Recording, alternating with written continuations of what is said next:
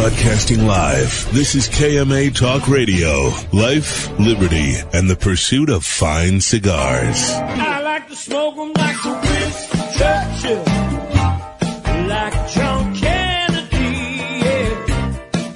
Remember Coach Red Auerbach, pumped up for victory. Yeah. Well, you can take my wife, you can take my car, you can take my cigar. My cigar. Cigars. I like to smoke 'em like the Winston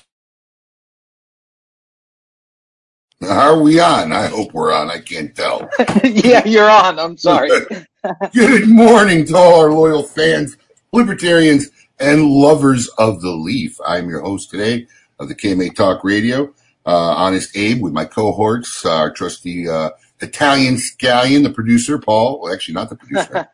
I, I got used to No, that. No, former producer. former producer, Paul, the Italian scallion, and our uh, Southpaw from South Philly, uh, Alex Tavella. What's Mamma going mia, on? mamma mia. Oh, yeah, What's right? fellas? That, that What's up, sound everybody? bites in my head forever. I, I saw Randy Bush pop on, so I had to let one out for him. Seriously, uh, we got an epic show for you today. Uh, legend, legendary person, legendary family in our industry, uh, Carlito Fuente, and uh, he'll be coming on later on. And I believe his daughter Liana at some point will be coming on. So um, it should be a pretty, pretty cool show. A lot of history, a lot of fun, a lot of hopefully great stories to be shared today. Um, other than that, Paul, how's it like? I'm just curious. How's it like being back home after all that time away? You know, uh, it's uh, it's weird because we were in these big giant houses up there, and then we come back to our little Florida house. Uh, we started house shopping this week already. I know you- you've been crying. You've been crying to me all week. Paul, how yeah, I need your opinion. Uh, we were up there for How, just over three months. it's a, Yeah, uh, it was- a nice it was stretch. it was- Yeah, it was a long time, but uh, we were ready to come home for sure. So I'm lighting an Opus X, um, that I believe was from my opening order. Um, when I first became and uh, you know got opened up to sell Opus X, which I'm going to venture to say is 2000, 2001 maybe. So how does it work, That's Abe? impressive. You have to get you have to get approved I, to, I'm to sell Opus. I'm not sure what the process is today because I, you know, I've been I've been an appointed Opus X merchant forever. Um, but back in the day, um, Wayne Suarez, who was um, Cynthia's ex-husband, he was kind of like in charge of the Opus X account. So uh, if you even were thinking about getting Opus X, he would literally go to that location personally to look at your store to see how you operated before they even contemplating open, opening you up for Opus X. What do you got there? I'm getting on screenshot. But this this is literally whatever Opus X I have in this humidor. Ninety percent of them are are f- ones that I had grabbed on my opening order because I was still like a major cigar geek, so I had to make sure I had my allotment of them personally. But I never Don't you have a cigar? Don't you have a cigar that Carlito made you for one of your kids or something? You, you were telling me about a really cool cigar or box or something. he did he did make he did make uh for my first daughter actually and we still have it it's just a, a, box of uh, opus that was celloed with my daughter's name on it so we're going to crack that open on her 18th birthday but see if it's somewhere close by because he did do here it is i got these two after i got married and if and if you know my wife you'll appreciate the artisan and the cigars but he sent me these two cigars when I got married, which I still haven't smoked. And, he, and I was told he called them the Abe and the Brandy. Oh, that's cool. you've, you've showed me that before. Yeah. I've never seen that actually. Yeah, they're like box pressed BBMFs with different tips. And if you know who my wife is or my wife, you'll understand the Absolutely, it's hysterical. So, yeah, stuff like that. It's hard to ever smoke, man. It's just kind of like collectible stuff you put in there and you just kind of hold on to it like keepsakes. Yeah. Yeah. You know?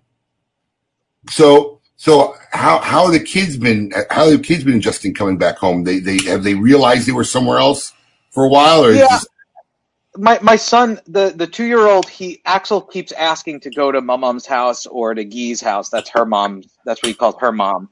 So he doesn't. I don't think he quite realizes that like we're not as close to them anymore. Uh, I'll be honest. You're gonna make fun of me, but the the person that had the heart or the the family member that had the hardest time uh, adjusting fr- uh, from us getting back was Nala the dog. I don't think she's in here. She she's like a she was like a mental case since we've been back. Like he- freaking out, anxiety all over the place, scared of pieces of paper. Like I don't know. She just like isn't this the dog that's already like kind of a mental case? Like didn't you say like she's got like major anxiety issues at one time? I remember yeah. She's she's on she's on Prozac, doggy Prozac. So Is she really? So I just I just want to be clear. You're not kidding. You give your dog Prozac. it's it's called Reconcile, but it is a it is a, a smaller dose of the same Prozac that they would give to people. And this is because For your dog does what? Yeah, she's got anxiety. Uh, they give it to dogs for separation anxiety. She doesn't have that. just she's walk just your like dog. I mean, I feel like if you probably walk we the do. dog, I'm- you know, no, I, Dog. I believe me. would be a If it little, were just a little that, more chilled out. What what what does your dog do that makes you feel like you need to give her Prozac? I, if she was in here, I could show you. She's she's like scared of everything, right? So she's been off her pill for two days because we had to have another vet prescribe it up in New York The dog- because they wouldn't re-prescribe it down here. The dog's It's off her meds. yeah, she's off her meds for a couple days. And, and So you, she's it's, you can't make this shit up. listen. Yeah. The Roomba is running right now, and she's shitting her pants. I'm not. I, I'm sure she's she's here somewhere. She's just like hiding out because she hears it in the other room, and she's terrified of the Roomba. So that's a whole big thing. When when that starts running, she gets all anxious. She like hides in a corner, goes in the fetal position, freaking out. You know, So, I didn't make it- this saying up, but you know they say dogs are often reflective representations of their owners. Oh Jesus, here we go. Right. I'm just saying. That's what I've heard. you know, we have a really awesome guest in today. I, I since I've been on the show, he hasn't been here, so I'd like to get off of me. Uh, and, well, well, uh, and I want to talk about about a couple other things first. Hold on. How about LeBron? Okay. How about LeBron this week smoking the, the cigar uh, after the championship? But I don't know. Is it me or did he look like not a cigar smoker smoking the cigar? yeah, he hundred percent right. Right? So, so here's the here's the thing, and I and I did some looking. So it seems like LeBron is a little more of a celebratory smoker. Right. Uh, he was smoking. He was smoking a cigar during the parade um, in Miami. I saw a picture of him smoking a Java, like on vacation. Um, so no, he's not like a Michael Jordan kind of cigar smoker, but I, I guess occasion. I mean, you could, you could just tell Right. Yeah, no, he's how not. somebody holds a cigar, how naturally it feels in their hand with right. really How they puff smoker, it. Right. Absolutely. So yeah, he didn't appear to be uh to be a, a natural cigar smoker. So I mean, I know Paul, you're not really a sportsy guy or not, but um, you know, obviously the whole I'm not a I'm not a basketball game guy unless I go. Like I, I used to go to, to Nets games and Knicks games a lot, and I, I would I get into the sport. I for I just can't watch it on TV for some reason, but I love love going to a basketball game live. but going to any I really do. going to any sporting event live is an experience other than watching it on TV. That's the whole Yeah, yeah, that's that's my that's my thing. I mean, I'll watch football when the Giants are on down here, although it's it's been, you know, I may need to take some of the Prozac with the way they've been playing late uh, lately. but you know, obviously the big argument this week, once again, it, it never seems to go away. This poor guy's probably going to live the rest of his life. Is LeBron considered a GOAT? What do you think, Alex? Um, I say I'm going to have some partialness no matter what. Yeah, I'm going to have. You are.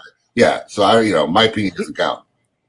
Here's my argument against LeBron being the GOAT. I'm going to throw a couple names out Reggie Miller, Charles Barkley, Patrick Ewing, Karl Malone, John Stockton.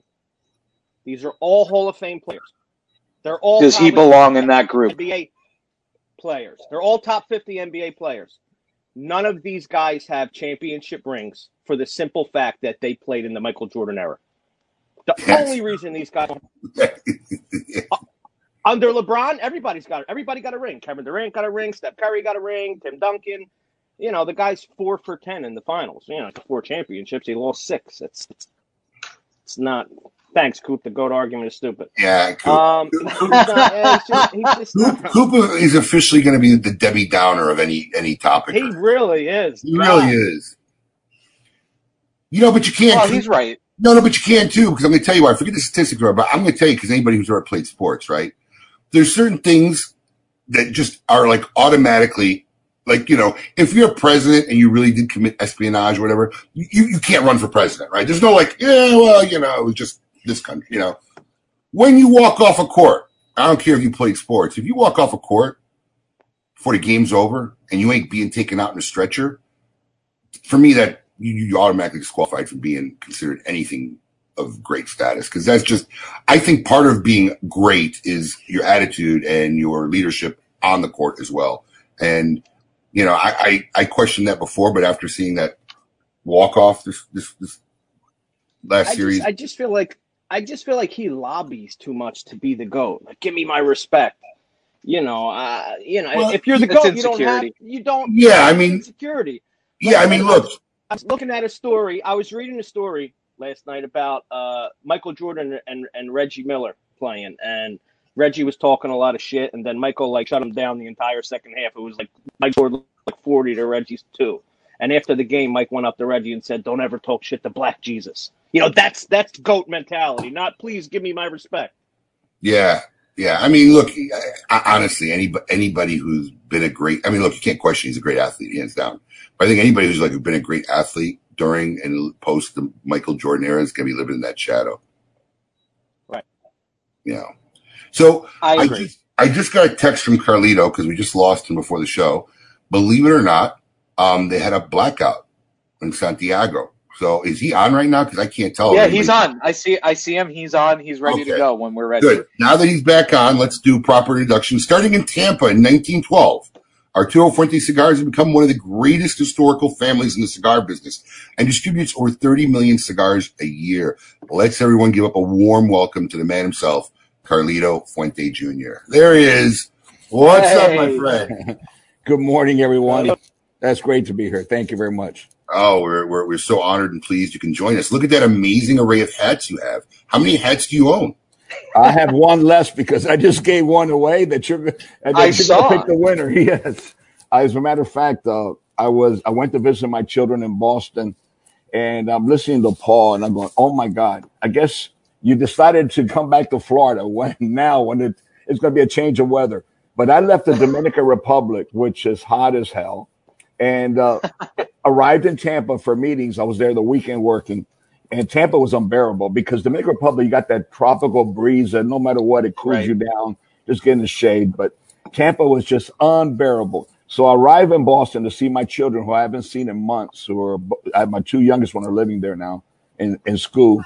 And when I got off that plane, that cool breeze just caressing my cheeks, you know, and all of a sudden I take out my my my Loro Piana bufanda and I wrap it around. It just, you know, I, I felt like a it's just so secure. It just reminded me of uh, you know, fall when I was growing up in Florida and that first breeze hits you, you know, it's football seasons, the girls, you know, the the wild turkey, you know, hidden in a little plastic thing so the teachers won't find it, you know, go to a high school game. But but you know, it was just great. And I spent the three, four of the best days of my life with my children, sitting outside, beautiful weather.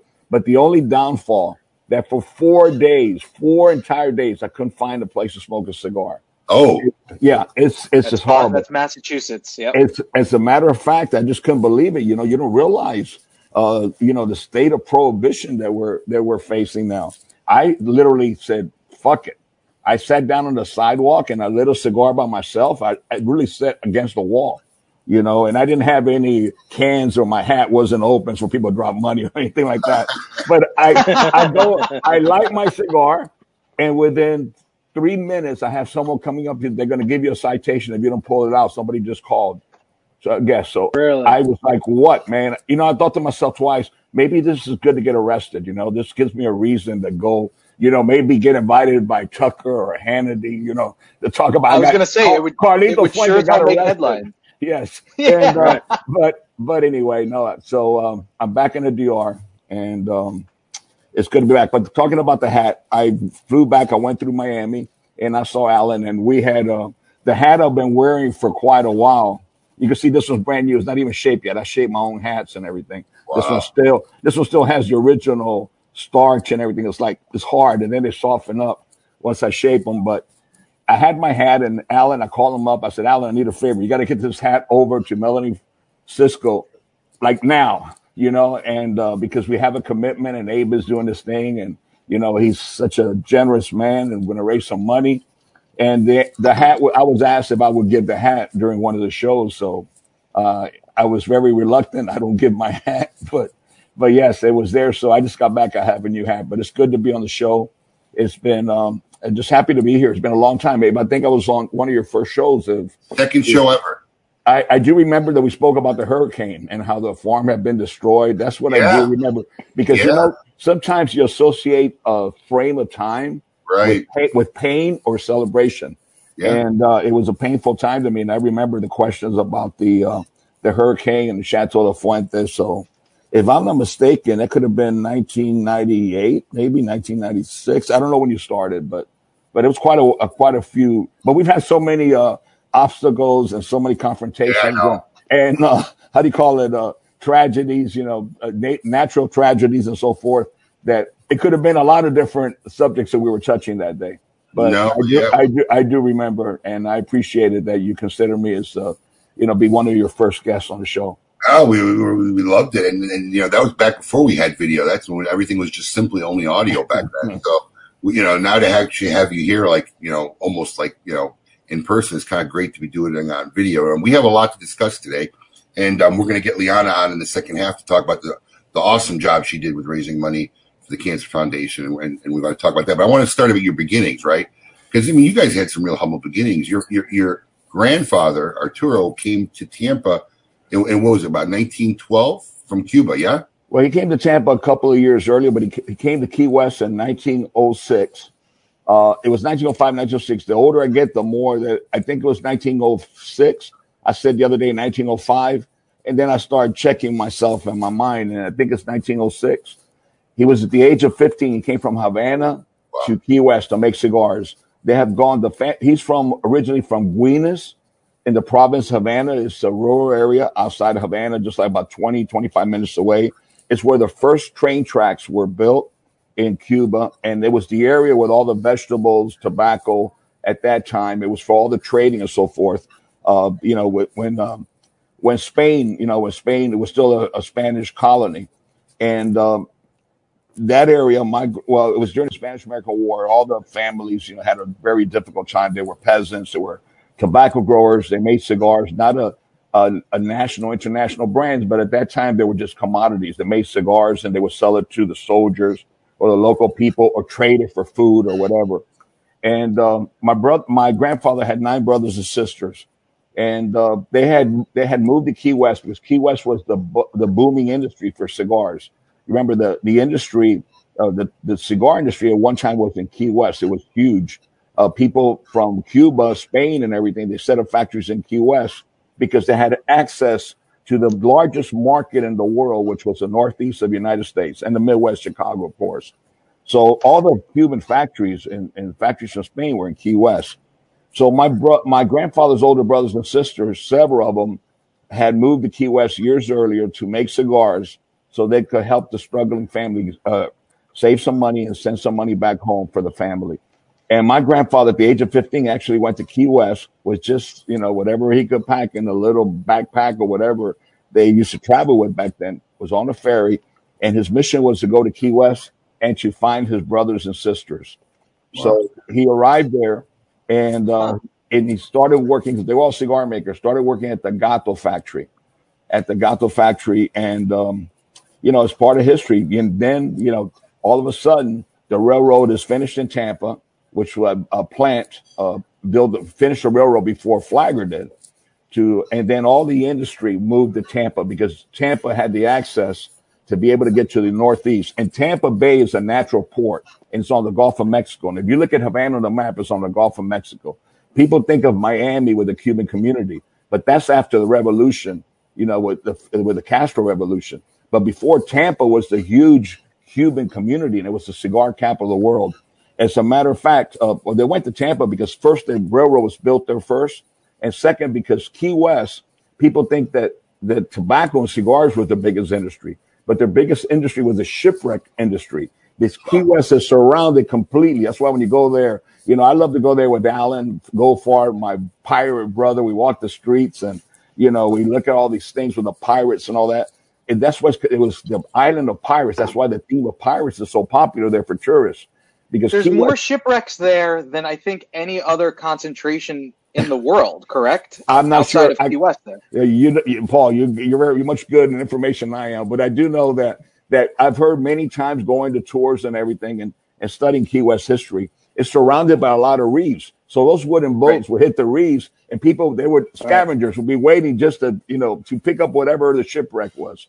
So Yeah, Ta- yeah. Tampa, Tampa Bay is a natural port. So it was only natural. You know, if you go straight, you see Havana right in Tampa Bay, you got Louisiana and Tampa Bay. It was a natural. So all the tobacco would come in as cigar makers. And Tampa boomed to things that blow people's mind. And, um, you know, we, I was just talking the other day to Benjamin Menendez, which is one of the last, of the greatest Cuban legend heroes in the cigar industry. And uh, we were talking about the days of Tampa. He was interviewed on Meet the Professor. And people find it hard to believe that Tampa during the 20s and 30s made 500 million cigars with Cuban tobacco. That's more than Nicaragua, Honduras, Jamaica, Mexico, Cuba, Dominican Republic. You know, think about that. That was Tampa. You had factories in Pennsylvania, you had factories in Cleveland, in Ohio, you have factories in New York, you have other factories in, you know, Florida. This was Tampa. That's how big the industry was. It was a culture, it was a way of life. Everything was tobacco. Your neighbors were all cigar makers. Uh, every corner had cigar factories. Well, it's, you know, that's that's the uh, cradle where I was born. That's my earliest memories.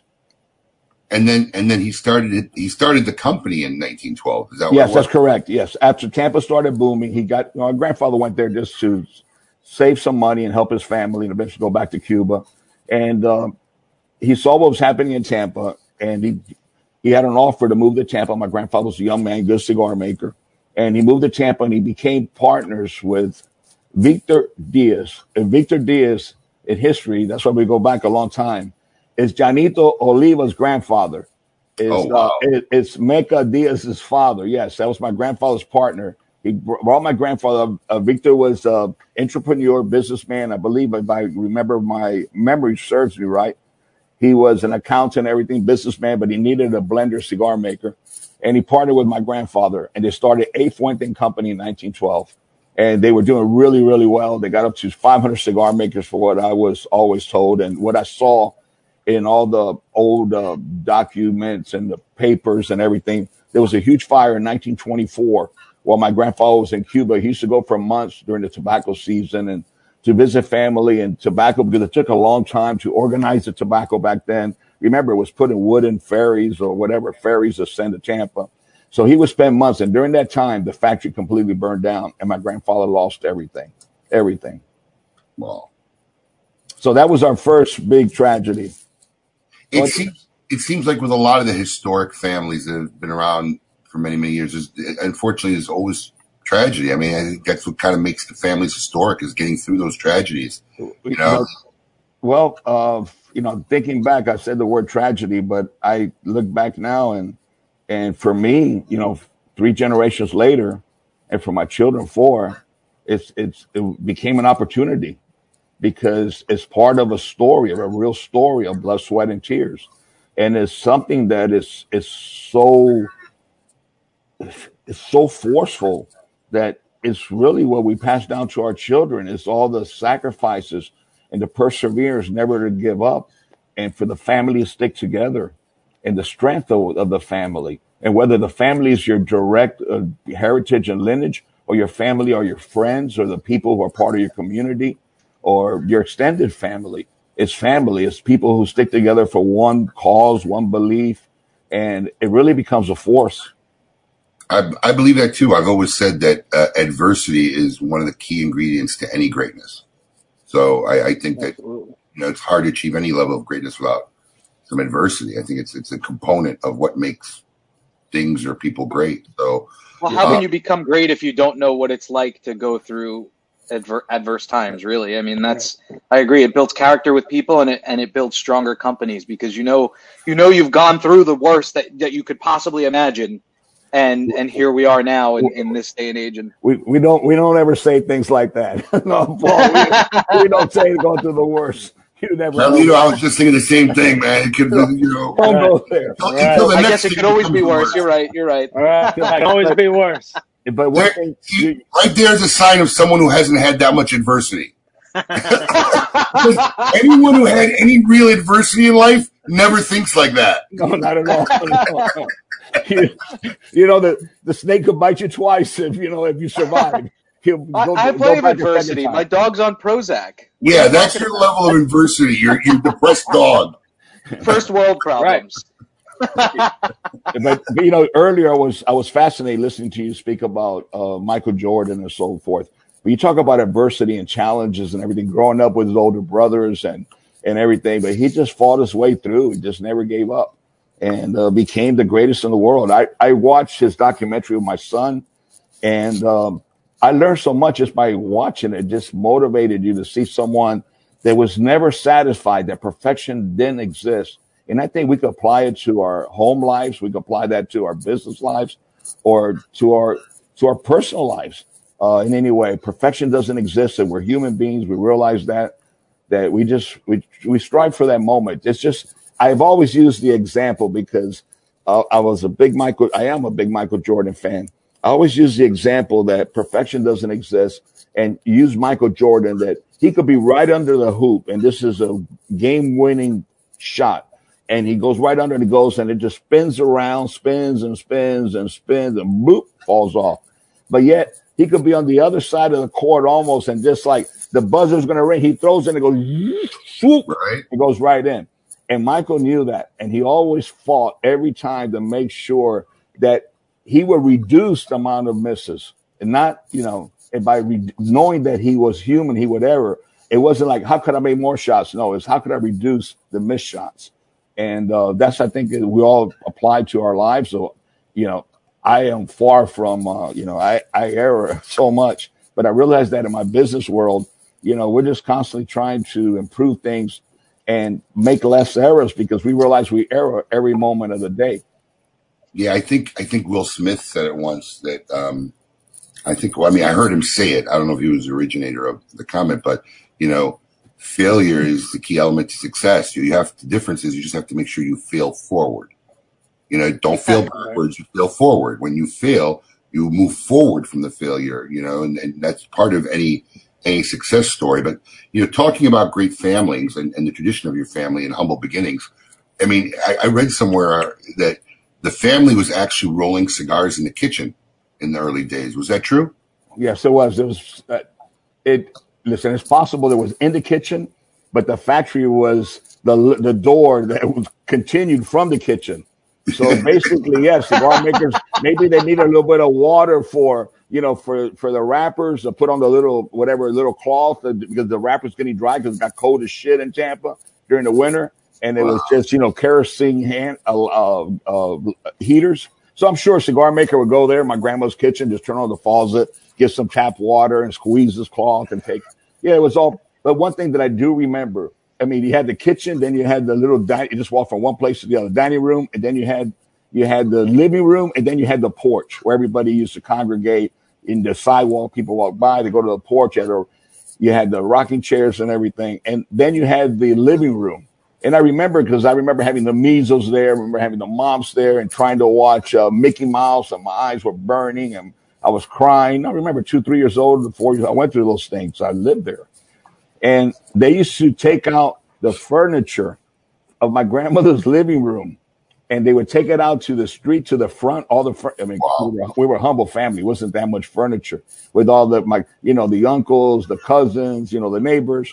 And then back then we made a lot of short filler cigars. And short filler, when you blend, you get the tobacco from one country, another country, different parts, and you open those cartons that they come in when they ship them or bales, and you loosen it all up, and then you have to get the pitchforks. You like, you know, you get them, you loosen up, and you get pitchforks, and you throw it against the wall, and then you throw the other one, and you start. Everybody gets a different bale, and you start. That's how you blended it with Wow. pitchforks Just against the mix it up wall, and then from one side of the room to the other side of the room, and there's all this dust. And I remember all the men they used to like, you know, wear the white handkerchief. They get a handkerchief tied up so they could breathe. Wow. But they used to do this for what four or five hours to do the blends, then they put it back already blended inside the cases or the box, and then uh, they you would go there and they would clean up all the living room and put my grandmother's furniture back in.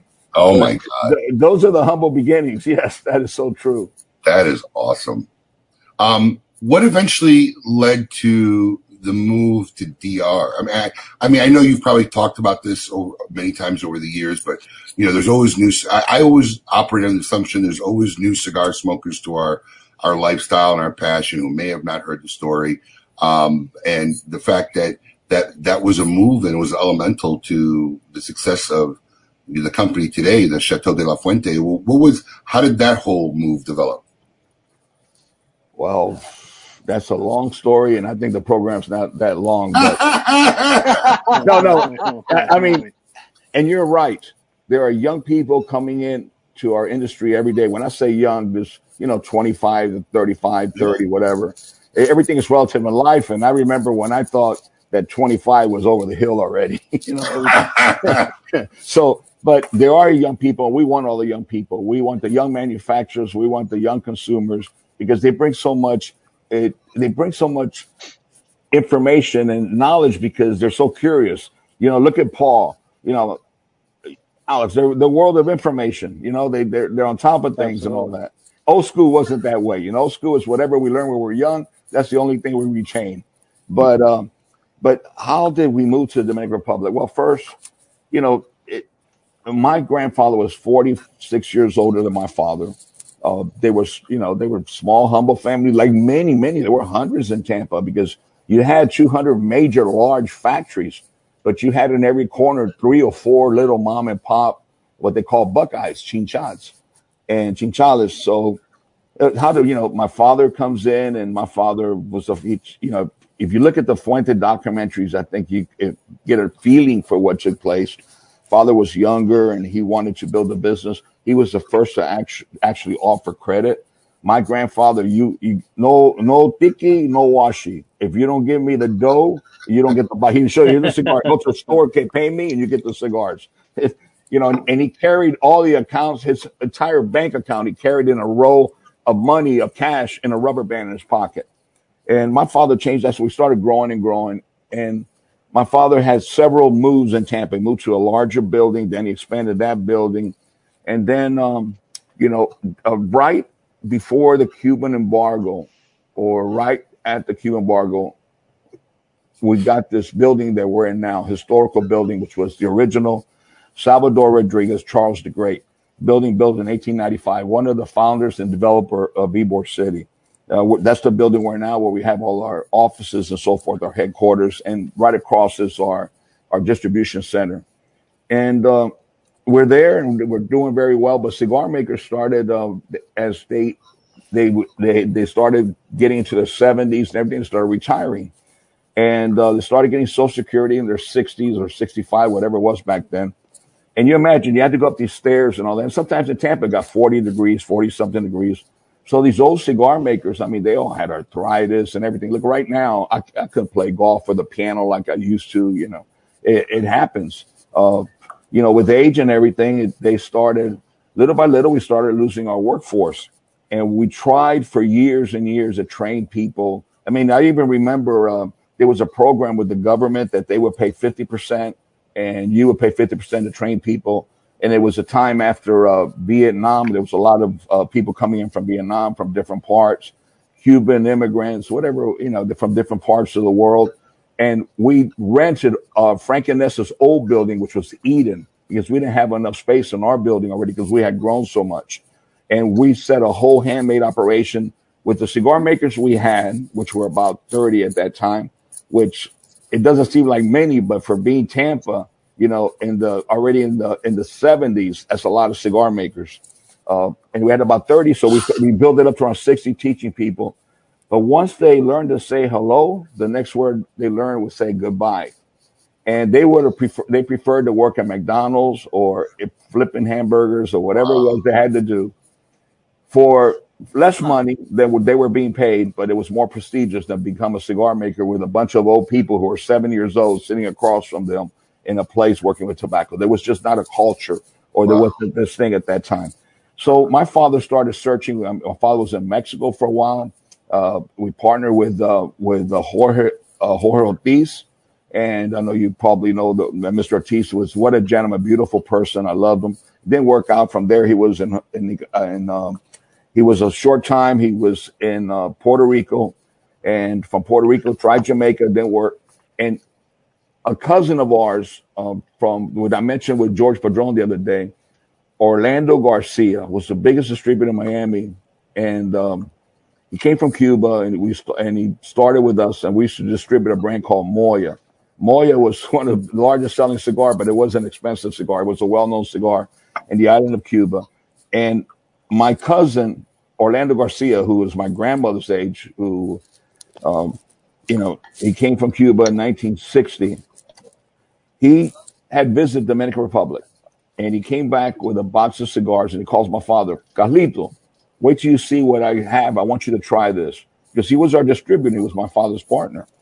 Uh, and it was a box of La Aurora cigars, La Aurora number four. And he said, Dominican Republic, I've been to Puerto Rico, I've been to Mexico, I've been to Central America, I've traveled all over the world, but I've never been to Santo Domingo. It is beautiful. It reminds me so much of Cuba, the palm trees, the people, the the music, the life. It's it's beautiful, and they're making cigars there. No one knew about the Dominican Republic back in the '60s if you lived in Florida. Maybe if you lived in the Northeast New York, it was a, a uh, Dominican community after Trujillo or Yeah. during Trujillo that had to leave. But no one knew about the Dominican Republic. You knew about Jamaica, Colombia, and of course we all knew that. We grew up in the 70s and the 60s. You knew about those countries, but no in Cuba and Puerto Rico. But you didn't know about the Dominican Republic. And brought back the cigars that were beautifully made.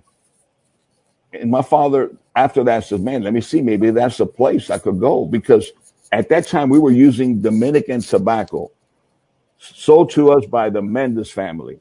And I know all of you know Siegfried Mendes, you know, Fito Mendes and all that. His grandfather used to supply us with tobacco in Tampa. And I, a matter of fact, that's where I started really my first apprenticeship was living at his grandfather's house back in the in the early seventies. I used to live uh, in uh, in Mr. Uh, Maruski's uh, Fito, which I call him, his grandfather's house, Jose Pepe Mendes, and I used to spend months there and uh, going to their warehouse and learning how to strip tobacco because my father wanted me to get a, an understanding what tobacco is from the farming, the preparation all the way down. Because living in Tampa, that was not seen unless you were offshore in Latin America at that time. So, uh, I mean, even though we had the experience, my father knew there was great tobacco growing there because we used it. That was the most expensive, the best tobacco available to us at that time. And I'm not comparing it to other tobacco. We used to use Honduran tobacco. We used to use tobacco from Brazil and all at that time. And the Cubans who worked, the old school, the old timers, my mentors, the tobacco from Santo Domingo was the best tobacco to them, the one that looked more like Cuba, because some of the other tobacco were more aggressive, but Santo Domingo has something that's very special. It's got a sweetness to it. It's it's got a nobility to it. It's something different. And we know all the different tobaccos are necessary. Just like when you cook, you need something that's a little spicy, and you need mm-hmm. something that's a little, you know, they all have different elements that they contribute. So my father went to La Romana because there was a free zone that was being built there, and it was an opportunity for the first time for foreign investment after the the, the downfall of, of Trujillo, who was a dictator in uh, in uh, Dominican Republic, which was the U.S. Marines were there in 1965. I think all a lot of you could remember that. Um, so my father went to La Romana. He went to see the office of the free zone and everything. And literally, they made his life impossible. They shut them off right away. No, we can't allow cigar making here, this and that. But you got a great cigar brand, and they're in Santiago. And that's the reason I'm here. And I hear this great place, and we're an old family. He was shut down. But what we did not know at that time, that was owned by Gulf and Western. And Gulf and Western had just negotiated with Tabacalera de Garcia in the Canary Islands in the Canary Islands to bring their own factory there. They were not going to let competition in. So my father got discouraged and everything, came back to Tampa and all that. And we got a call of from Mr.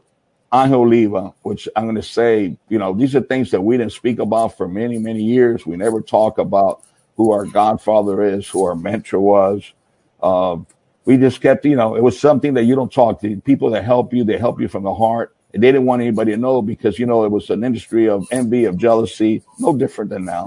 Right? And um, Mr. Oliva calls my father, look, you've been looking for handmade cigars and this and that. There's a little factory in Nicaragua that they have cigars, but they don't have anywhere to sell them. There's, it's accumulating. I think you should go visit them. I'll take you there. So really, we went to Nicaragua just as an exploration, and we go to Estelí. There was three factories there at that time. Three. There was Somoza's factory, which Joya de Nicaragua at that time, still owned by Somoza. And there was got um, Rene Garcia Pulido. They were made Garlido cigars. Maybe Alan's old enough. I don't know if he remembers Garlido cigars, but uh, and there was Padron. And then there's this little factory. Now listen to this, who the owners were, the same owners that built Joya Nicaragua. It was Oh, wow. it was Fernando Fonticiella, the tobacco man, the cigar maker, the blender and everything, in Joya Nicaragua. There was Juan Francisco Bermejo, who was the guy, the, the man, I- I'm sorry to say the guy. He became a very close friend of mine, which I admire and everything. I have great memories. Who was the person who grew the tobacco and sold it to Joya, Nicaragua. And you had no longer Somoza was there, but before you had Simon Camacho, who was a salesperson who opened the deals with Oppenheimer and everything, but he had that combination that made the access to the market. So Oliva took my father there and said, You should go there because at least you buy the cigar, look at them, they're good, you buy them, and you at least have cigars to sell.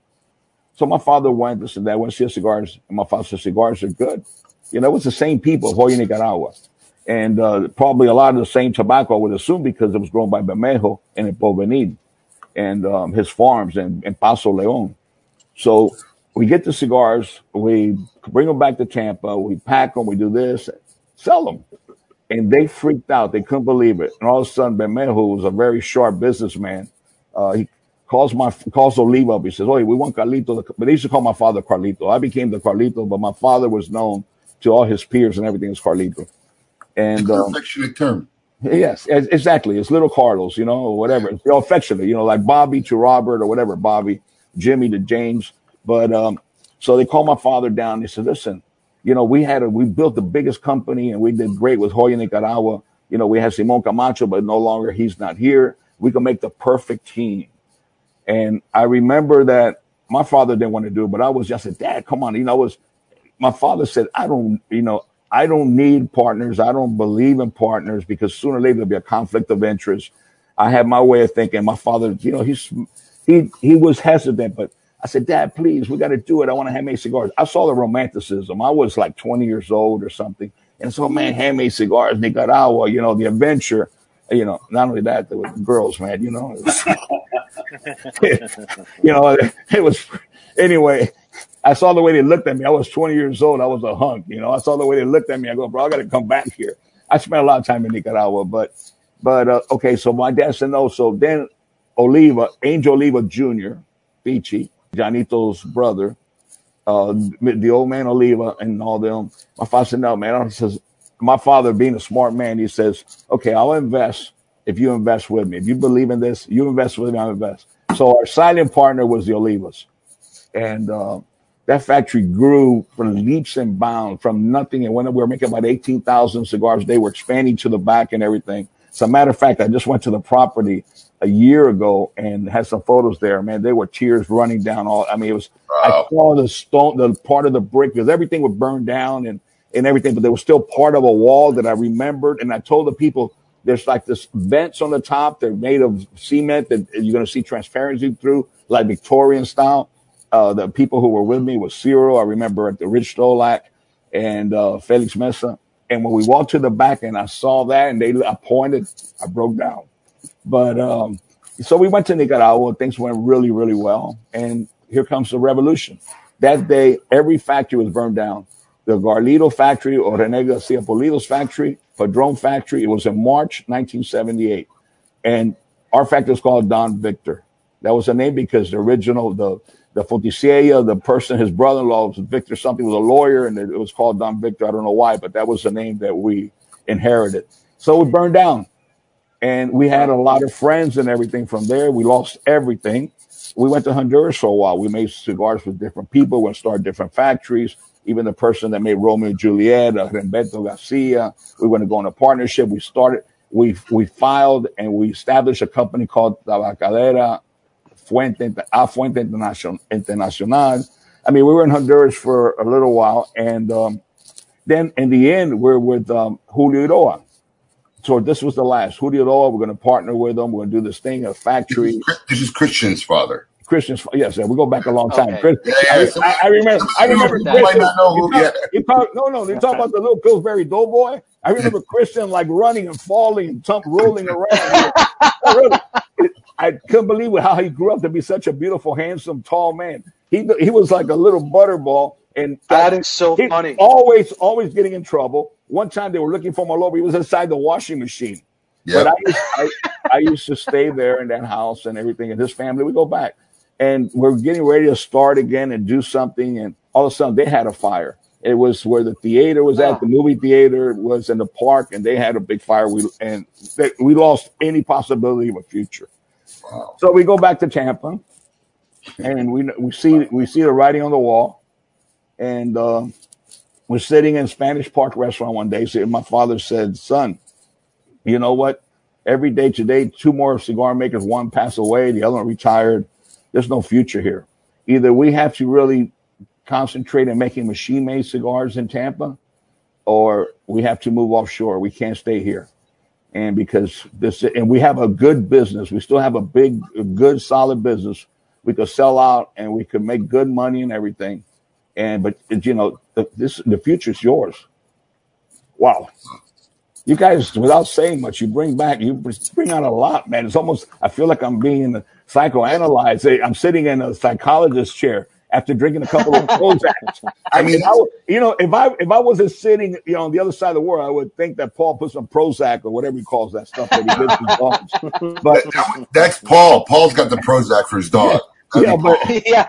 but any, anyway, my father No, was that's sick. that's that's that's pretty. That's a pretty deep perspective from a father. Because I, you know, I, I'm another person because I always admire people who worked for their father, whether it's forever or even a short period of time. And I worked for my father for a half a decade, and um, that's a pretty amazing perspective for your dad to have. You know, the future's yours. What do you want to do? Yes, I was young. That's a, it's, it's amazing. maybe 24 years old or 20 something. I don't recall exactly, but yeah, maybe 24, 25. We're sitting in Spanish Park and he says, you know, the writing's on the wall. Either we're going to machine made cigars, we make more machine, but I know you, you're into romanticism. You know, I see you collecting labels. You're constantly reading, looking at the old history.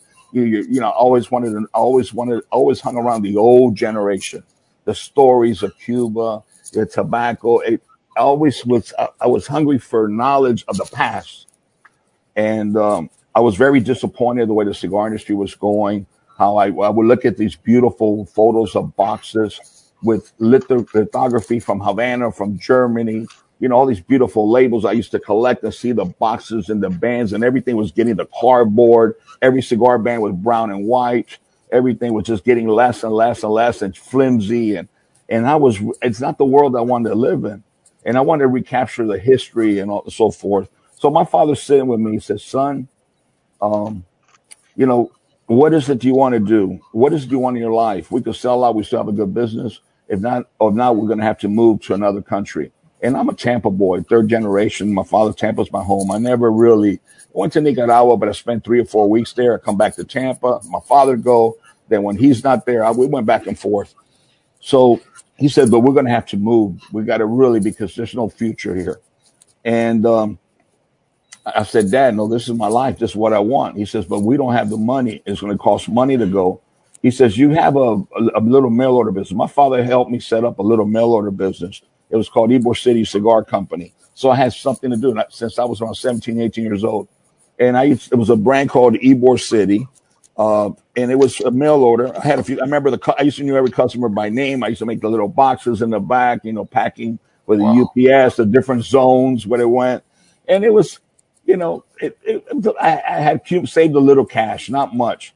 I think it was eleven thousand dollars or twelve thousand dollars I had in the bank account. And uh, my father says, "Well, we're going to move. You, you got to be my partner. How much money you have?"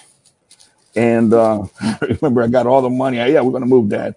And my father, my father turned in his all his retirement plans, all his all his insurance, life insurance, uh, turned in every single thing he had, and we went to the Dominican Republic, and I became his partner, and that's how you know. And the rest is future. Went to the Dominican Republic. We arrived in. uh, He went first in the late in 1979, late 1979, and in January 1980, he was able to to get a, locate a building in the industrial free zone of Santiago, and it was just the beginning when nobody even knew where the Dominican Republic was at. And this is the honest truth. And you know, today Dominican Republic is the number one destination for tourism, uh, in you know, in Latin America and the Caribbean. But it, nobody even knew the Dominican Republic was 1980. Things were much much different, and uh, we moved to Dominican Republic. I moved. Uh, I moved late, later on that year, but my father went there without you know, started from scratch. Didn't know anyone you know, didn't know where to go, what to do. You know, he used to tell me stories that he would stay in uh, Hotel Mercedes and he would leave his room, had to walk half a block to go to the bathroom. You know, it was, you know, on, there was only one bathroom in the hallway, you know, and it really started again from nothing and just with a dream and hope. We just work, work, work. And we were young. We, I don't think we could do it today. I, I don't think I would, I would have the strength to do it today. We were young, ambitious, and we were adventurous, and we didn't care. We didn't give a shit. We just worked around the clock and every day and all this, and made our first cigars and smoked them, and we're so proud of it and everything. You know, seven cigar makers. Today we got near three thousand employees, but you know, but those seven cigar makers were the happiest times of my life. We all slept in a little house.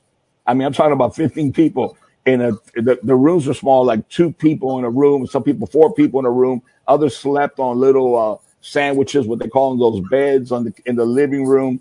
My uncles used to come, my aunts, and we, we just, it was one big party. My mother cooking for everyone and we're all there. There was only two TV channels and there was nothing to do but watch soap operas. That's how I, I improved my Spanish because there was only two soap operas from one from Venezuela and one from Mexico. And then I remember, and that's why I don't watch soap operas. You get addicted to that shit. I got addicted. We, we gotta go home. We gotta go home. The soap opera. We gotta go home. The telenovela, the telenovela. Gotta got see it. You got it. Yes. It's funny because I, I, I look back at some of the things I, I did early in my career, and I just think that's part of youth where you're fearless, you know, because I say the same thing. It's like, I don't know how I did that back then. I would never make that kind of move today. well, It's just, I think early when you're young, you're willing to take these, but listen, great risk, great reward. That's how life works. Well, I know? tell you one thing. There's also great risk and great luck. I don't say a reward Yes. because Luck. my my children graduated from university and they still don't have a car. my son doesn't have a car. and My daughter, only my older daughter, who after got her master's, she was working with Tom James, and you know she had to she had to go visit. She worked in South Florida and and had to sell clothing and everything. so I had to get her a car after she got her master's. You know, whatever. Well- but my, my other two children, one is 20, other 22. They don't have a car. You know why? Because I was 15 years old with a 1969 GTO with 400 something horsepower.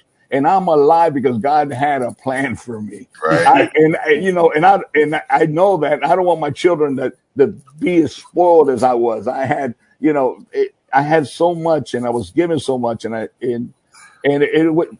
My father worked around the clock. I never saw my father practically worked 18, 20 hours a day. Most of the time he slept on the, in the factory. So I don't know if it was guilt that he wasn't home and I was his boy, but they gave me whatever I wanted, you know, that was a big mistake. So I don't want to make, you know, you learn from your mistakes and you don't pass them on, hopefully.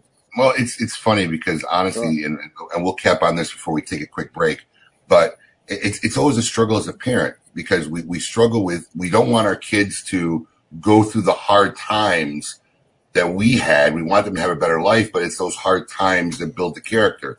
So we got to try to find that balance of making things better for them, but not so much easier for them. You know what I'm saying? It's it's it's a constant struggle, but Uh, You're absolutely right. You're absolutely right.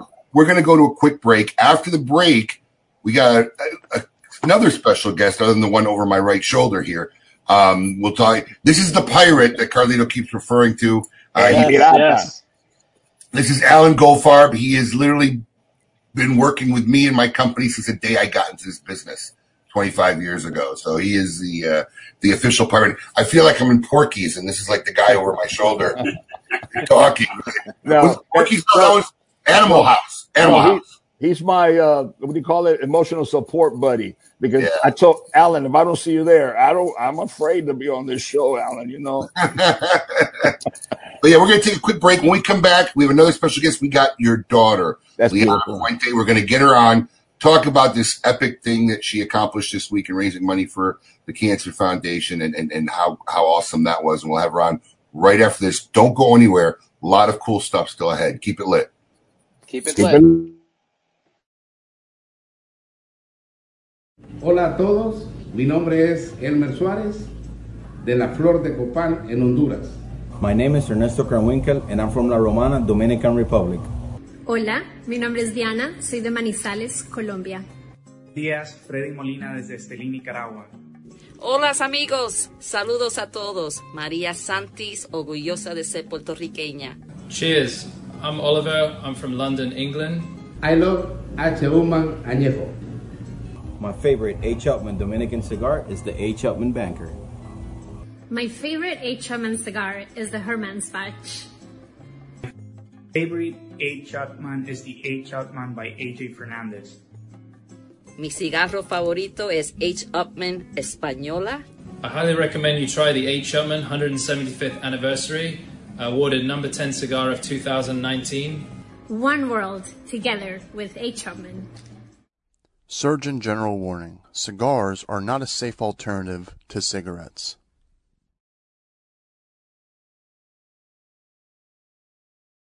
The prizes. And Welcome back to this epic episode of KMA Talk Radio. I am Honest Abe. I am broadcasting from our headquarters here in Portland Beach with our dear friend and Fuente representative Alan Goldfarb, aka the Pirate, over my shoulder. And uh, we have one of the most uh, historic, actually, I mean, just accomplished person in the cigar industry, a dear friend of mine for many years, and it's an honor to have him on, Carlito Fuente Jr. So what a what a great show. So um, we have a special guest. I mean, there's no reason to, to beat to the point, but your Liana, obviously your family has been affected by you know cancer and breast cancer. So she had put together this amazing fundraiser, and we have her on. There she is, Liana Fuente. Welcome to KMA Talk Radio. Hi, I Morning. feel so honored to have to be here, man. This is my first time, and I'm. I woke up this morning um, so invigorated and so excited. Not only did I hit my goal of forty thousand dollars, I surpassed it. Yes. And I don't think it would have been possible if it wasn't for everyone in the cigar community that we have. I feel so humbled and blessed. And Abe, to you, man, you really got behind. I can't believe I looked how much you donated, and then I saw that you actually donated from your personal original opus that you've had for 20 years plus, I'm sure. And it's just, you didn't have to do that. And, and so many people that I don't even know have reached out and have calls, and I've I'm getting emails daily about saying my mother has been affected, my daughter is affected, my grandmother was affected, I'm affected as a man, and it's, you know, you you know, so many times you look and you realize, you know, I can't do anything. I'm just one person. Yes, you can, and yes, Yeah. you can if you have an amazing community around you. And I wanted to come on and personally thank you myself from the bottom of my heart. I and everybody. I mean, there's so many people that are God, I can't I don't want to start naming all the names because they know who they are, but from creating their own bobbleheads and donating their own cigars to raise money. All the other cigar manufacturers that donated as well. I mean, Arlene is a trooper. The other night she we were on another show and she surprised me and so much people have gotten my back and um I just I'm so humbled because anyone can make a change. I want to be that that drop of water that creates a tidal wave. You know what I mean? And right now we're doing it. So um I'm just honored and grateful to be here and to have you guys support me, especially my dad. it was an honor to be involved. I was, I was when, when, when, you know, I was, Melanie Cisco reached out to me on Sunday and said, what could we do? And I think at that point you were like a little over halfway at your goal. And, um, you know, look, we all have charities. And I think, I think most of this industry um, I mean, almost everybody I know at some point will always tie into some charity, one or another. It's really one of the most giving industries that I know of. Um, as far as not being as big as some, you know, multi-billion dollar, you know, trillion dollar industries. And, um, we, everybody seems to rally together all the time. I mean, are we, we do a great smoke event that's been tied to a major charity for 15 years now. And now it's tied to the Kids Cancer Foundation. Every manufacturer, and especially your, your family's company who's been involved with my event since year one. Carlito was at our great smoke event year one. That's Uh, the, awesome. first, the first year I, I concocted it and thought about this crazy idea, and he came out and supported the event. And at that time, we raised money for Home Save, and um, everybody just rallies. It's a great community, so it was awesome to even just participate a little bit. And you know, my big question is, as I really want to know, because you know, I've heard this through the grapevine, is you're supposedly getting your hair shaved? Yes, I am What? Um, yes, and and, and from what I going bald. understand, you're letting your father shave your head. You know, he was so Really? excited. He's like, "You're cutting your hair off." He, and first, you know, I was thinking my dad was going to talk me out of it. Liana, your hair is so pretty. He's like, "Hell yeah!" He goes, "I want to come and fly to Tampa myself, and I'm gonna shave you bald, and this is awesome." And I'm like, "Oh, we're doing this. Okay, we're doing it." So I'm Well, somebody, very happy somebody, to be doing it. I said this to somebody the other day. They're like, are, are you saying bald, bald? I said, I'm well, going unless, bald. unless Carlito's become a hairstylist recently, I don't know how it's going to be any other way than bald, bald. Abe, I'm gonna give you some competition, baby. Oh yeah, you got a lot of kids. now, have you ever for you. sported, That's amazing. have you ever sported a bald look? No, but there's Oh always wow. a first time. And the thing is, is like, you know, sometimes you have to, you, you said it earlier, you get big risk, big reward. And um, like I said, so I was thinking about it this morning. When I was 14, a really close friend of mine, um, his mother got diagnosed with breast cancer. And I was in high school. You don't really know what it is. And I saw her journey. And back then, chemotherapy wasn't what it was. And she lost her hair. She lost both breasts. She, it came back after five years. And I'm like, God. And then my aunt got diagnosed too late because she died at 43. And it started and spread to her body. And at that time, you know, cancer, it was like everything was a tumor. No one really said the C word. There wasn't, um, there wasn't this this backing and awareness of you know what it really is and how it can be prevented.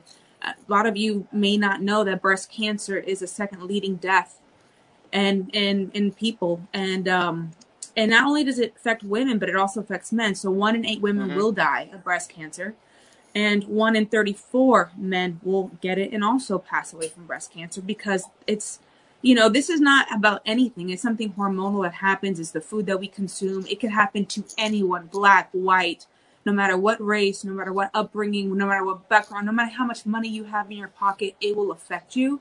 And this is a time like this is a cause that's so close to my heart and i want to make a difference. I'm 40 years old. I'm halfway through my life and i sat back what am i doing? What have i done? So There the fact that everybody's behind me i'm going bald and i can't No, There are that is amazing. I mean, there there are places in the country too, Liana, and you, and you guys would know better than I would, but that like Long Island for one is one of the top areas for breast cancer in, in the world, if I'm not mistaken. I mean, I, I my my grandmother had breast cancer, my aunt had breast. Ca- I mean, I'm so many people in my personal life, and, and it, they don't they don't necessarily know why either, which is which is the the the scary part. But like you're saying, there there are things you can do uh, food and diet wise, right? I mean, kind of Right. stay away from processed foods. They're saying at least. I mean, I They're I don't know if we know for sure. you know, statistically, look, my grandmother, my aunt, my great grandmother, they all had breast cancer. Statistically, I will have breast cancer. So, um, you know, it's it's a true, it's a reality. So either I can sit back and cry, or I can do something now to make a difference. So it's just better for me tomorrow, and better for anyone around me and my my community, my friends. You know, I just want to make a difference, and I think this is one way to do it. And it's amazing that the cigar community has my back, not just women, but men. absolutely. And um, men, you know, real men wear pink. And let me tell you, pink is a color, you know, it's not a soft color, it's a power color. It's a, a mystery color. It's a new beginning. It's a new rebirth. It's it's power, you know. And it's I'm so when Dad surprised me with this special rare pink, we knew what that was happening. Yeah, no, my dad. Look, so when I first started doing this like 15 years ago, my dad pulls out this neon yellow pink wallet, and I'm like, Papa. He goes, No, my daughter, and that was before like you know, this is 15, 16 years ago, And my dad, since the beginning, always had my back, and he was the first person to donate, the first person to push me. So, I mean, now we're using our platform to actually reach out and help so many people. And the fact that my dad surprised me and I saw that article, and that was the first time I had heard, I cried like a baby. Oh. Cried. So it's just awesome. Now, my, my guys on the Salesforce, Alan, you look really sexy in that shirt, by the way. Thank Really- you. Thank you. Yeah. Awesome. So my team is wearing pink. The whole factory in the Dominican is all pink. You guys have pushed it. Rare Pink is going to take over. This is going to be the biggest thing ever, and we're going to make a difference. And there's nothing that makes my heart so happy and accomplished that we're doing our part to make tomorrow better. So Well, you did an amazing thing, you know, and just trying to make a difference is always a monumental step for everybody. And I want to commend you on your bravery to make a statement and to actually go Yeah. and, and, and, and donate your hair because I'm going to tell you what, Paul, our, you know, our co-host here, keeps Oh, here we go. I was Right. waiting for this to, Because ha- he's to got come this up. little, he's got this little mini farm that's growing right here that he doesn't even have the braveness to shave. Look at that. well, Listen, somebody told I me did tell you. that you're Yeah, going to let's with see me. it. Let's You're see going to go bald Is that true? Listen, Liana, I, I will. I told I told Abe on the show that if we did some kind of a charitable event where it raised money for a good cause, I'm I'm up for that. Paul, So- you have that much hair. What kind of charity do you need? It's not even like you're doing. Right. You know, look at, We're look at going Liana. Look at Liana's hair. When she shaves her head, she's making your statement. If you shave your head, you're only improving your looks. Listen, Paul, you're on the last days. Paul, time to let it go. Well, listen, I That's why I'm hanging on. I'm hanging on for dear life, man. I say we make a movement. Now with social media and all these lives, I say we all go live at one time and everybody just do it. Bring awareness. Let's go viral. Let's take over. You know, I, I um, belong. I belong to a face group, Facebook group, which you guys can look up. It's called the Mr. Clean Crew, and, and it's all bald-headed guys who are cigar, you know, passionate people. So there's Facebook groups out there for us. Well, I'm not a guy, but I'll join in because I'll be. You're definitely yeah, Yeah, no, exactly. You're invited. It's not just a men's group. It's anybody who's bald, even if it's just temporary bald. We had guys who shaved their heads just to be in the group, and we invited them. Yeah, yeah. So look, I, Bald is beautiful. bald, hey, bald is beautiful. I, ca- I won't argue that point. So, um, Carlito, I don't know if you have the list. I've been trying to get a hold of Melanie. Um, cause look, I, I know the prize pack that we gave away because I, we threw in this, this box of Opus and then you had sent us this beautiful box here and then donated your hat, which Melanie has, but she's been doing the drawing. We were going to announce it live on the air today. I haven't, I, I reached out to her last night. She hadn't gotten back to me. Do you have the winner or no? I don't have the winner, but you know what? Listen, I'm going to reach out to Rocky Patel and to Yeah. Nish and Nimish because she's with those boys. You know. Oh, that's why we haven't heard from her. They, they kidnapped her probably. and went Oh yeah, she was she was broadcasting last night with That's them, I believe. Well, we But- don't but- have, we don't have the winner since she was in charge of the drawing, but she will get back to us. We will post it on our Facebook page. Who? Yeah, I mean, we still got another hour almost. We'll try to find out who won this this epic prize pack that we were involved in. But there were other major prizes that people from the industry, Rocky and uh, uh, Lito, and I'm trying to go off my memory. Erne- Ernesto, Ernesto, Ernesto Perez- Perez, yes. Yeah. So um, that that'll all be Right. handled by Melanie. But yeah, the, But Abe, since since you're the shot maker and you make these things happen, will you reach out to Lito Gomez? I've been trying to call him for the last week, tell him that he donated a box of double the heroes. You know, My dad is cyber stalking. He's been telling every show that he's been on. He goes, "Have you talked to Lito? Make sure if you see Lito, I've been trying to call him." I'm like, Papa, talk about you calling what? the man out. We just had him on a couple weeks ago. yeah, that was great. That was Right, great. right. yeah, I, I, will, I, will- I, I will send my minions out to find him. You know, you, you mentioned Melanie Cisco. Uh, she's famous for a slip. And uh, last Oh. week, you know, last week I made a slip, but my slip was a slip of the tongue. You know, people are writing in this and that, and you know, we're promoting uh, this this great cause, and and she's been a great help. She's been every night talking about it and so forth. And it's you know, w- we have to reach out to as many people as possible because this is something that is everyone together. And uh, so somebody said, Carlito, you know, how about your mustache? We take off your mustache, and I go, Oh, oh shit, oh Wow. shit. And uh, so I haven't been without a mustache since I was about 14 years old. Yeah, I don't think I've ever seen you, Papa, without a No, you no, you haven't. You haven't. But what are you going to say? You know, Wow. it's, my, it's my baby girl. It's my baby. It's, uh, I'm so proud of it. So the day, the day. I'm, first of all, I'm, I already got it from Walgreens.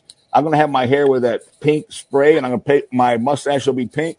And when I finish buzzing all her hair off, and it's nice and clean, and I shave it and make it nice and polished, I'm going to Oh, go like Lord. this, and I'm going to take off my mustache. Oh, wow. Everything, every, everything is going to be filmed and it's going to be live on Facebook, and we're going to document. it. It's going to be done professionally for the Pay-per-view. world to know. Yeah, Pay per view. You should do pay per view. We should raise some more money. In fact, Liana should just probably give you a, a straight razor shave and do it. I would love to do I'll, that. I'll be afraid to. do that. You know what? Wow. Well, Liana, listen, thank you so much for coming on. Thank you for what you did this week. And honestly, um, eventually, hopefully, maybe we, we get you on to do a whole show. Find out I what would, you I would be honored, and I can't say thank you enough for all your support and everybody who's, like I said, it's not a one person. It's a it's a big, huge family, a community. I mean, I can start naming the names. I started going through. I was like, man, this is unbelievable. We're at six. So when I first started it, I I said it in March. I wanted to do forty thousand for my birthday, and then COVID hit. I was like, there's no way I'm gonna make it, but I'm gonna still try. I'm gonna still do my best and I'm gonna do my difference. Not only did I make the forty thousand, I surpassed it, and today is the last day for the. Obviously, it's a whole cancer month, but today's the last day to kind of turn in for my team, and I, there's nothing, nothing more than I would like to do is to show everyone what a little girl from Ybor City that had a vision and a dream to do and to make a difference in her community and globally. And listen, with social media being so prevalent, so global, you know, this is a this is a big thing, and I really want to tell everybody, look what the cigar community did. So I can't thank you enough for having me, Abe. I'll be honored to be on the team and on the show going forward. You Yes. know, I am completely humbled, and I am at your disposal. Whatever you need, I'm here for you. And if I can do anything to help you, estamos familia, hermano. And um, thank you so much for having me. Liana, Daddy has a question. Yeah. Daddy, Daddy has a question because I haven't seen Facebook and everything. I was I was so busy making like my six pot of coffee uh, this morning to be on time. I'm never on time for anything. But uh, what what is what is the last number? What where are we at now? I think we're at sixty-six or sixty-seven thousand dollars. That's amazing. Wow. And, and, Wow. And, That's awesome. and just just just That's less awesome. than a week ago, it was at 22. Correct. Just less than a week ago. So that's that was the that was amazing, great last push by everybody this week. It was really great. Absolutely, it's the power of the people, man. We can you can definitely move mountains if you really believe in something. Yeah. So I, I can't thank everyone enough. If you guys are watching, supported, even if you just share. I mean, it's not just so much, just share. And if you can't physically do something, give of your time, whatever it is. If it's not breast cancer, whatever it is, whether it's just maybe volunteering at the local humane society, just do something of yourself to make tomorrow better. And that's my challenge for everyone. So I can't thank you guys enough. Absolutely. Is, is the link is the link closed for donations or is it still still no, open? it's still open. It's All right. still Well, open, whatever the is when they total is, whatever the total is, it's, it just went up a hundred dollars. The here Thank you. donated. I'm gonna I'm gonna make it for him online right now. Get it done. Make sure it gets done. Well, I'm gonna. I, guys. well, you know, we we- we're all one family. I'm gonna match it, Abe. So another hundred dollars from Daddy. Look at that. All right. Look at that. All right. I You, you- you know, it, real realistically, it's just it's just one scotch left left, Right? and with a tip. That's all it is. That's the way I look at donations. You know, it's it's one frivolous thing I would have spent money on. I'd rather put it to a good cause. Especially for such a good cause. That young man there, Daniel Caldwell, I just saw his name pop up. I mean, there's so many. He has been awesome. I mean, there's so many people that have donated and shared and post and really rallied behind. I cannot thank you guys enough. Well, Seriously. thank you, thank you, and we will definitely reach out to you. We'll get you on KMA, and then I we'll, look forward to Yeah. it. maybe Yeah, maybe we'd love we'd love to talk to you. yeah. I'd be honored. All right, great. Thank you so much. Bye bye, guys. Take care. Bye now. Take care, of my dad. Take daddy. care. Love We will. Love you too. You gotta be such a proud papa, Carlito. Oh, I am. I am. Yeah, that's awesome. Yeah, That really awesome. is. That is. But speaking of family, speaking of family, to get back on on, on some interesting topics here. Um, one of the biggest announcements I think that made more waves than anything I'd seen in a long time. I mean, I think this is an epic, what I'd like to call probably a, a collaboration, as, as we oftenly talk about on our radio show. Um, news was announced this week of the collaboration project of uh, you and uh, the Padron family to make tribute cigars to your fathers, who are both legendary people. I mean, I I unfortunately, uh, you know, um, I fortunately, I mean, I, I fortunately really got to know um, Jose very, very well and affectionately. I think, I think um, he, he was very integral to a lot of things the family did with me um, because for whatever reason he liked me. You know, he used to call me El Gordo de West Palm Beach. You know, what I mean, literally, George George would talk to him about something and they, and he'd be like, "Smoke in, you sm- oh El Gordo de West Palm Beach," and, you know, and you know, two, two two legendary men in this industry, and you know, tell us a little bit about this project because I think everybody's dying to find out about it. No, it's it's it's, it's something it's something that evolved organically. But before a before I mentioned that, I am enjoying one of the cigars that I made in honor of Jose Orlando Padron. It's something that I should not be smoking, but I guess I got so nervous after uh, this last show, this announcement that we did, that I said it's like we, George and I were speaking Jorge, and I said, "Holy shit, man! We're you know the expectation is so high. We're human beings. It's that Michael Jordan analogy again, you know." And uh, but anyway, just like just like you should have not brought out that cigar in the beginning of the show because that shipment that I made for you, you promised you will not bring it out into the rest of the United States gets those cigars five years from now. Your shipment was supposed to be secret. And this is also something that is very secret. The cigar that you brought out with the multicolored green and white X on it. Oh, that, that's that, I'm sorry. that, sh- that, Carlito, that we, I shipment don't, was supposed to be secret. I, we weren't on the I'm air not- when I, we weren't on the air when I showed that cigar. Oh, I didn't see it. That Okay. never happened. We weren't on the air yet. That was I'm, What between me cigar? and you. I, I'm under contract with the Prince of Dubai. Okay. So um, Don't want to mess with those people. All right. but it, no, but going back, I mean, this is something that listen, both of us loved our fathers. I don't think anybody could love their fathers anymore. Like many people love their fathers. Yeah. Our fathers were everything. Were a pillar of our lives. Uh, you know, my God, you know, speaking about my father is difficult, but George for the same way, and um, we have become. I've known Jorge. I admire him. I, I remember the first time they went to the uh, IPCPR that uh, I saw him and Orlando come up and they see me and they say, "I'm Padron. I'm uh, I'm Orlando's son," and uh, you know, and so forth. And I go, "Wow, man, nice to see you. Nice to meet you." Says, We're here for the first time. I remember that day, and he said, "My dad." I said, "How's your dad? How's the family?" I hadn't seen them in years, and um, I knew about the boys, but really they were not active in the business that I was aware of. Uh, you know, as far as they were not in, in the retail show, most of their business at that time uh, had been in Miami, very successfully. So, I mean, they, they controlled uh, South Florida and the Cuban Latin market. And um, I remember that he said, My dad is coming in tomorrow. I said, Oh my God, I got to see him. I remember going to uh, Motel Chico every night when I was in Nicaragua. All the Cubans would congregate there, the Cuban families, cigar makers, which only were a handful. So I had this huge admiration for for Orlando Padron. I mean, it, we always, whenever we had an opportunity, the first thing we see each other out of respect, I kiss on the cheek, kiss me on the cheek. Um, it was somebody I looked up to and looked up to dearly. You know, one of the greatest of greats, and we always had this mutual respect for each of our families. And I remember he told me at that moment when I met him, my dad will be here tomorrow, so I got to see him. So when his father came, they they found me, looked for me, and they went, and I saw his father. His father hugged me and everything. And he says, How are you? You know, we greet each other. He says, If you need anything, I never forget this. If you need anything at all, you, whatever you need, if I have it, I won't share it with anybody, but I'll share it with you or your father. And remember, I, I have the best of the best because I am the Leon. I am the King of Kings. And he was, you know, you know how he was. He was that, but that's the way he shared his love. But I never forget that day. But with all respect and all the years and everything and all the mutual thing, when the CRA started, uh, one of the first persons I called was Jorge Padron. I called Jorge and I said, Jorge, we wanted, we're starting an organization.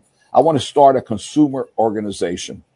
And I really thought that, you know, it's about the people. You got to take it to the people. And the intention of CRA originally was for the man, a few of the manufacturers who I believed had the same philosophy that I had. I called Lito Gomez, I called Robbie, uh, I called the Newmans in the very, very beginning. And um, I wanted a team of people had the same philosophy to protect the brick and mortars, protect the family business and everything, because we were facing very difficult challenges. And during that time, Jorge and I became much closer. We had meetings, we fought the same fight, the same battle, and we both, it, it was like the yin and the yang. I remember many times Jorge, very eloquent, would be the one, the soft spoken, but very accurate with the information. And once in a while, he kicked me under the table. We always sat side by side. And I knew that was my time to hit the table and get up and get emotional and everything. And what, you know, I'm, It's time to turn it on. yeah, exactly. So I, I, but anyway, we became very, very close. We used to have meetings. I used to go there to his headquarters. Most of the time, the meetings were in Miami because of that's where most of the people was nearby, made it easy. We always had people fly in, like you know, from from Virginia, like Gary Pesh, who's been volunteer and all since the beginning. And we became very, we became closer and closer and closer. And uh, one during one of these meetings, or these last meetings about two years ago, well, Jorge, I lost my father just shortly before Jorge lost his father. And I remember the day that I heard that he had passed. I, I flew into Miami, and I don't do this for anybody, but I knew what his father, because we, my, if you see that famous photo that we took before his father with, with Jorge, my father, my, my father and, and Orlando sitting together, we're standing behind them, we put it up. That was in their big celebration of their 50th anniversary. And right before my father passed, my father was ill, but he went there. My father doesn't go anywhere. He was already ill. And uh, we took that photo. That was the respect we had. So as soon as I found out that Orlando had passed, I got on a plane. I came to Miami, and they still he was he, this, and I had to get back because I had visitors. And a matter of fact, the Cuencas were there, and they remember that I said, "I'm getting on a plane." I even flew private. I have to do something. I went to see Jorge. I remember he was uh, normally they were there. The family were very they were in the office, but they were private in their private area. And I went to the front. I said, "Carlito Fuente, please tell Jorge that I'm here. I need to see him." And I know that they at that time they just wanted to have their privacy. They invited me in. Beba was there, his his wife, and, and Orlando and the family. And I called them to the office. I remember speaking to him. I said, "Listen, I went through this. You're going to go through this, this, this, and this, and this." we don't forget this and they don't forget it. And this is the bond that we have. But during these meetings of the CRA, one day, uh, not long after his father had passed, yeah, that's the photo. Look at that. That's one of the photos, yes. And uh, anyway, we're there and everybody leaves. And Jorge tells me, hey, would you like to come into my my private area? There he has a little lounge. Let's have a scotch in honor of our fathers and um, I never say no to a free scotch. so I remember he said, "Yo, your father," because everybody knows your father was Chivas 18, and my father was uh, Dimple, you know, Dimple or Pinch. Peach, peach. What they He call it? peach. Peach, peach, peach. Yeah, he loves his peach. You know, in, in Europe, we already discovered this. It was Dimple, and I get confused. It was Dimple, Pinch, Haig, whatever, but it's always the same. And he says, what are we going to have a Chivas or we're going to have a pinch? And I said, no, let's have a pinch. I'm in your office now. So we had a, we had a drink. We're talking about our fathers and everything. And I don't know who brought it up, him or something about, you know, we talked about heritage, being grateful. It's all about being grateful and who we are, where we come from. We both admit that our dreams are to follow our father's footsteps. It's impossible to fill their shoes. And we have, uh, you know, and our dream both is to, to continue their legacy and never forget their story, for it to live, to be a beating heart, a burning flame that never, never, never uh, extinguishes. And somehow the idea is we should honor our fathers. And the idea came up that I would make a cigar that the best cigar I personally can make, not thinking about the consumer, not thinking about Jorge Padron, not thinking myself, what cigar would I make that I would offer to the old man? And we say old man in viejo, it's a it's a Cuban way of showing affection for somebody you respect. What cigar would I offer to Orlando Padron, Jose Orlando Padron, and that he would be happy with and be proud that I made that cigar for him, and vice versa. What cigar will Jorge make for my father? And I, I said jokingly, but knowing how these old men are, and, and Orlando Padron, you know, he was so proud of his brand. I mean, he he lived, breathed, and you know, he everything was Padron to him. It was his life. I just hope that one day in my dream, he walks up to me or we see each other with, and he goes, Oye, Carlito, cigar wasn't bad. You can smoke it. I know that I made the right cigar. That's all I expect from him, you know. But Yeah. this is how this whole idea started evolving, evolving, and then the pandemic came and it was kind of put on hold. We were we we have been working this for a while. And a matter of fact, I'm smoking one now. But after that he was interviewed on Meet the Professor, and I heard, I mean, we're talking. He called me after, he go, "Hey, bro, bro, I'm scared shit. You know what? we, you know, people are gonna people are gonna expect the unexpected. You know, but Well, I think that's the beauty of this project, right? Because these are two historic families that don't need to really do special projects.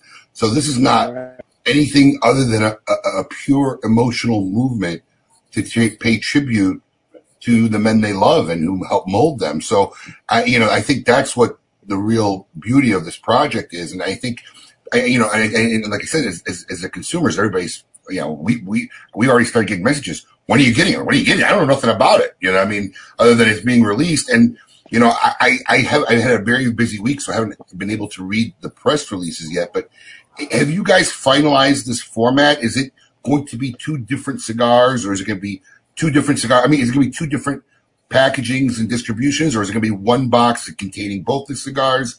Has that been resolved yet? It basically it has. But you know what? Uh, It's still a secret. Jorge Padron is a lot younger and a lot stronger than me. You know, and uh, you know, there's certain things that we want to leave it up to anticipation and everything. But Got it. believe me, we're putting everything into this. It will be two cigars or one cigar each, made the same exact size, and they will have one new band. It'll be a complete new product. The band will be a fusion between Padron and Fuente. Wow. That's part of the surprise. And Jorge, forgive me if you're watching, you know, please take a deep breath and, uh, you know, go uh, play with your kids or do whatever you do, you know. You can blame, you can blame it on me, Carlito. But yeah, I think he's just afraid. He said the other day on the show, I'm afraid of him too. You know, so hey, listen, it's all in fun and humor. You know, that's a Cuban thing. You got to have the, you got to, you got to shoot the shit, man. You know, you got to shoot the shit. Absolutely. But uh, no, it's true. But you know, it's going to be a, ve- it's going to be in one package, and it's going to be a large package. It's something that people will be able to keep and pass down to their children. Oh, It's- wow. yeah, it's something That is that so cool. is collectible. It involves a lot of different things. It's more than a story. It's it's it's multiple stories, and you're gonna when you, it's gonna be, it's gonna be stories within a story. It's going to be just like it's like a huge product. it's like a huge book. Each chapter tells a story. Oh, that's but, but but the story is not about an individual. About two, it, the stories together about two families. Those two cigars will be together no matter what, and they will be in a in a something very large, very special that you will keep for generations. It's gonna. It's, we've been working on this for a while. The ideas. Uh, there's a lot that goes with it more than the cigar. It's a complete package. I'm assuming this is something that's going to hit the streets sometime next year. Well, it all depends. Obviously, something like this, uh, it's not something that that Alan could go uh, go far could walk in with a catalog and show you. This has it all depends uh, when uh, the PCA is going to be Oh. able to start again. I mean, that's our hope to introduce in the P- PCA. Okay. We, we need some big venue where everybody gathers, where all the key people gather and so forth, where we could showcase this product and make it available to to the brick and mortars, to the people who who who pour their hearts and soul, their life, their time into the, our community, to our world of cigars, and that is both of our missions and both of our goals. Well, I mean, I, you- you're going to keep the world on suspense. So uh, everybody's waiting to see this really epically and historic project uh, for our industry. But speaking of projects, we would be remiss if we didn't talk about the pink. Yeah. Right. There was an announcement, another announcement uh, this week about the rare pink cigars, which is another um, uh, PCA. I, I believe it's a PCA cigar, and it also is contributing to the Cancer Foundation. Can you tell us a little bit about that cigar? Maybe maybe a little bit more than your uh, your collaboration with the Padron family, but you can tell us a little bit more on this one here. Well, I'm going to try, but you know, I'm a man of many secrets. Uh, when, you ha- when, you when you have little knowledge, it's best to have a lot of secrets. but uh, yo, this a lot is- safer. It is a lot safer, and I, Right? I, I have to try to be safe. But anyway, um, yeah, no, this is something that I've been working on for quite a while. The cigars were made last year.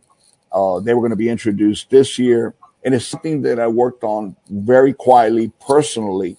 I worked on, and I've kept it away. No one has seen this box or this package or this label because I even worked it without any graphic designer or anyone that's ever worked with me. I, I did this all internally in Santiago because I wanted to, it wanted to be a surprise for Liana. And uh, there's a lot of elements to this that she will see when it when when she receives the cigars, and she's curious or not to open it up before it goes out to distribution. Because of course we ship all our cigars into our Tampa headquarters. From there, it's distributed to to all our accounts. But uh, uh, this is something very, very special. The, the label itself was created in house. It's printed right in Santiago. It's all done in house. Uh, we're, we have our own box company. Everything is being done. It's totally unique. These are cigars that have been made for over a year already that we're going to be introduced at the PCA this year. I promise to have something special for the people that support the brick and mortar, the PCA. And this is going to be one of the cigars. But uh, you know that I am I'm very passionate and committed to the old world, the old school tradition, to honor the past and be grateful, never forget. And one of the things that that today, you know, I, I look back with time that I feel very proud of is that I personally reintroduced all the figurados into the market. It was something that was lost before before the Hemingway. There were no figurados. Maybe there was an old Cuban in Miami who made a pyramid with a paper or or someone in some place, but it was not commercially sold. It was something of the 40s, 30s, 40s, maybe the early 50s, and it was something that was just no no longer available. Nobody wanted figurados and we brought back my grandfather's shape, which was originally called the Fancy Tales, the Through the Funny Fancy Tales, and we introduced it under the brand Hemingway. And from there, we grew. You got all the different extensions, a short story, and so forth. And from there, I, I know the first cigar in the history with two wrappers. Today, you see all these different artistic cigars. Uh, was originated with the Between the Lines, and I'm very passionate with Figurados. So this is a, a line of cigars that are Figurados. And one of the cigars that we're making, but since they only can make so few a day, so few a day, 25 a day, is a Figurado Lancero, a Figurado Lancero, which is incredible. And uh, we have a new size also that's called a Happy Ending. Uh, oh, every story, every story needs a happy ending. Yeah. If not, you know, you're not going to go back to buy the next volume. So uh, it's you know, it's one of the one of the new sizes, uh, new shapes is happy ending was so forth. And we're going to have a Lancero, but the Lancero is going to come out after the year because we make so few a day. So we there's not enough to go around. So we're just keep accumulating. We're going to there's several cigars that will be coming out after the year, but we'll come out with four shapes. And I'm going to be totally honest, so you understand. I one of the cigars that I hear from real real aficionado connoisseur people that know cigars and tobacco that tell me, man, this I smoked this cigar and it's the best blend in your portfolio. This cigar is amazing, and it's a cigar that doesn't really doesn't sell that much. People don't know about it that much, but it, the the cigar is Casa Cuba. Now, if you know the history of Casa Cuba, it's a brand that we acquired from Modesto Maceda, Maceda family Cubans in the early 60s. It, he was very close to my grandfather and really looked at my father as a young man, as somebody who worked so hard. And he was already up in his late 80s and he's retiring. He had this brand, Casa Cuba, a small little brand, beautiful Cuban brand. And he said, Carlito, I want to leave this brand for you, but I have to sell it. I don't know how much money you have. Pay me whatever you could afford to pay me. and uh, we we acquired the Casa Cuba brand. We keep it alive. We send a few cigars, this and that, but it's not under the Casa Cuba. It wasn't under Casa Cuba until one day I come to the factory, and uh, I was traveling to Dubai. I was traveling to you know World Cup with Russia. I was trying to build the brand outside the United States, and and I didn't do this for uh, out of ego or selfishness. I was doing this because I realized 10 years ago, eight years ago, that if this FDA regulation was applied, I'm going to lose 30% of our business in the United States. And when you, and when you have 3,000 people and you have a foundation called Cigar Family Charitable Foundation that thousands of people depend on, and you have this organization in Tampa, Salesforce, you realize that you cannot keep this organization and people employed with 30% less of your business. You're going to have to tear everything down and start from scratch again. And a lot of people are going to lose their jobs. I realized that I had a responsibility to find a solution. And my, my hopes, my only hopes were to start building some safety net outside the United States. So I was traveling a lot and I was in the factory and I come one day to the factory and our, the, the, the person that was in charge back then, who now is in Tampa, Lucy Hernandez, I see a box that's going to be, it's going to be shipped to Tampa for so they could uh, you know see it and everything. And I look at it and I said, Lucy, what is this? She goes, Oh, that's something your uh, Rich and your father uh, have that's going to be shipped to Tampa. And I look at it and it had the old Casa Cuba label, the old original, not this one, the original, original one, not that one, but before that. And it was and it was so simple. The label's beautiful, but the box was so simple. I said, Lucy, this is crazy. I this can't go out. Stop it right now. And I called my father and I said, what the hell's going on? We can't do this. I'm stopping this. I said, Dad, this you can't do this, Dad. I do not always my intention was not to bring out Casa Cuba made in the Dominican Republic. It was my intention because I really believe that I'm very grateful to the Dominican Republic and I had to promote the Dominican Republic. And I'm very, very conscious about exploiting the name Cuba. You see, we don't use Cuban seed on our boxes or we don't, I'm, I, even though it's our heritage, I'm very proud of it. And it's, it's all the lessons of my life and all my mentors and everything. I don't want a brand with the word Cuba made of the Dominican Republic. I've seen that happen historically, and I don't believe in exploiting the day. It's not a Cuban cigar if it's not made in Cuba. It's not Cuban tobacco if it's not grown in Cuba. I really believe in that. Right. So, but my father was already in his last years, and he said, "Son," and I started. Rich said, "Man, your father, you know, he's your father is um, you know he's he's getting older and everything this is his wish his dream. So I said, okay i'm going to repackage it. So i put together really quick change put into a wooden box did a few things. I'm not happy with it. I'm going to repackage the whole thing now and honor my father. I'm going to come out with a big bang. But that's how the whole thing started and in his last year his last days his last days from his hospital bed when he was in Sloan Kettering in New York. I'm talking about three, four days before he passed. He calls the office up and he tells his assistant, I want you to make a blend for me. Go get a, a of this lot of tobacco because every day he was looking at his inventory, he was looking at his numbers, how much was sold. Every day he had information sent to him on his computer, even from his bed, and he was passing and he says, get half a leaf of this, get a leaf of this, do this, blah, blah, this binder, go this, blah, blah, get from this lot, do this, and make this cigar in this shape. My father passed. He never saw that cigar. That cigar, after he passed, made the cigar and we named it the Divine Inspiration. So, you know, the pinks, people told me, wow, what a blend. Casa Cuba is different. It's this. Because that was my father's I remember my father was his, you know, his gravelly voice already tired. I said, Dad, what are you doing, Dad? This and that. He goes, Oh, yeah, let me tell you something. It, you know, it reminds me like the way you spoke about, oh, yeah, it go to the Palm Beach. Right. Yeah, you know, it's the way it was, it's just a affectionate way. Oh, yeah, let me tell you something. Everything, you know, you, I'm very proud of you. You've done a lot of credible things. And you know what? You changed the cigar industry. You brought the cigar industry in many ways where it's at today. But don't forget who taught you. And I'm still the best blender. That blend is the way my father taught me to make the blend, not the shit you guys make that is so damn strong. You know, you can't, can't. Frick. I want you. So uh, those things are in my mind. So my, so the cigar, the rare pinks are based on the the of on the base or you know the foundation of what Casa Cuba is. But then of course I had to add Carlitos little ingredients or little, you know, Carlitos way. And so I just tweaked it a little bit. I did the things that I thought, and uh, it's a very. I think the cigar is going to be incredible, and it's a cigar.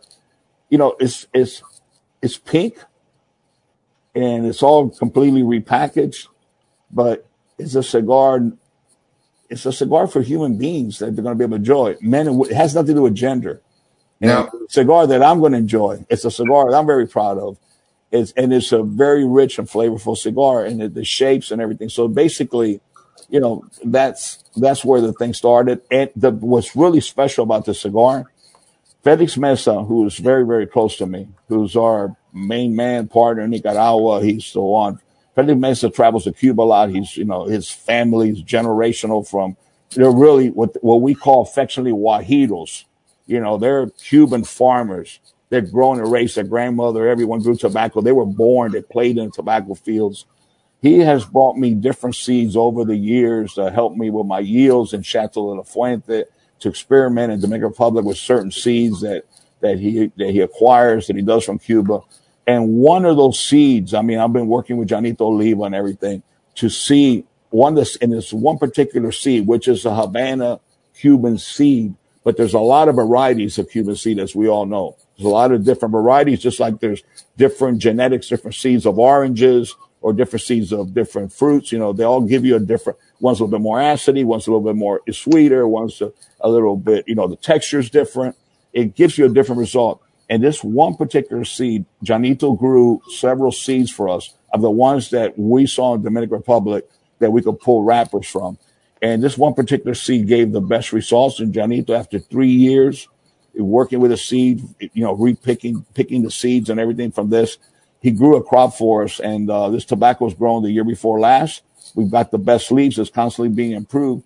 So that's the leaf that these cigars will be on. And it really, it, it it's, it works very well with this blend. And, and it, it's, it's something that I believe every time we do something, we can't just change a band or something and make it different. I really believe that, you know, everything happens with time. Sometimes we don't come out with a new product, but this is something that is is different, is new. There's no question when you smoke it, it's Fuente, because anything comes out of our kitchen is Fuente. You know it's Fuente when you smoke it. It's not going to be something that's going to be completely different, but it's based on the Casa Cuba blend, retweaked, and with uh, Havana seed wrapper from a different seed. So Now this is going to be a PCA release as well. that's for PCA. Yes, that's for PCA. And, and and from what I read somewhere, there's only going to be 500 made of each size. No, no, no, no, no. There's more. We're we're gonna have five, we're gonna have we're gonna ship a minimum of five a minimum of 500 boxes. It's just that we want to make sure that you know that is being shipped, and we're gonna ship maybe 800 boxes, a 1,000 boxes, or so forth. But we don't know how much we'll be able to pack. Cigars have been made for a year. Uh-huh. We're packing them already, and we promise that we're going to ship the first lot. First shipments will be on November the 18th. And I picked November the 18th because that is exactly 25 years ago when I shipped the first Fuente Sex to the United States market. That's, and that's my grand, that's my grandfather's birthday. So, you know, I got to try to find all the gods and all the angels in the sky to help us in any way for this project to be successful. But that's only, that's only one, one of two projects. That's one. The other one I'm not going to talk about. But I also have a surprise. Also have a surprise for the brick and mortar that Well- will be shipped in December. We'll have you on when you're ready to talk about that. Yeah, double whammy. No, you'll know about it. You, Absolutely. you be, my phone be ring, my phone will be this one I'm not gonna talk about. This- and there's no We are, Charlie. we are I- teaser free. Okay, I'm- for nobody. This is gonna be like it used to be the old days. You get a cigar, you get cigars sent to you, and you're gonna get an invoice, and you go, "What the hell is this? What is Fuente doing?" Yeah. I, I have a question for Carlos. Coop's having a heart attack during the show right now. Yeah, oh, he's like these rumors. are rumors killing and teasers, rumors and teasers. you're gonna be you're gonna be very happy, and you're gonna say to yourself, "Man, what a difficult year has this been." But we're gonna end this year with a big bang, with a lot of love and everything. That's my intention. I have no more intention than that. It's to really gi- give support to the people who have sacrificed so much and given to, so much to our family, and that have gone through hell and back during this year, as we all have, and to bring some just bring some joy at the end of the year. You know, that just that Christmas Eve for everybody to be there waiting for open up their toys. Paul, you had a question. Yeah, I Carlito, I you know, I, I think maybe there's a little bit of confusion. Do do you live in the DR now, or do you live in the U.S., or do you like spend your time back No, and I- forth? I've lived in the DR since 1980, 40 years here. Wow. I lived in so DR. you're there full time. Yeah. And when I wasn't in the DR, most of my other time was 37,000 feet in the air. You know, the- you know, and, for a long time, Alan, Alan could testify to this. Most of the times I traveled, I, in the last years, I stopped traveling, uh, uh, visiting smoke shops and so forth the last eight years or so forth. Uh, my daughter was doing more of that, and we have a great team of representatives and sales managers. I stopped traveling, and every time I traveled, because it was getting out of hand for my health and everything, I still traveled every week. I got over four and a half million miles sitting on American Airlines alone, you know, and that's painful. I already had leg surgery, vascular surgery from having Right. uh, blood clots and things are very dangerous. Uh, you know, my body's is paid the price. So I travel. Yes, I was traveling the United States when it was associated with charity.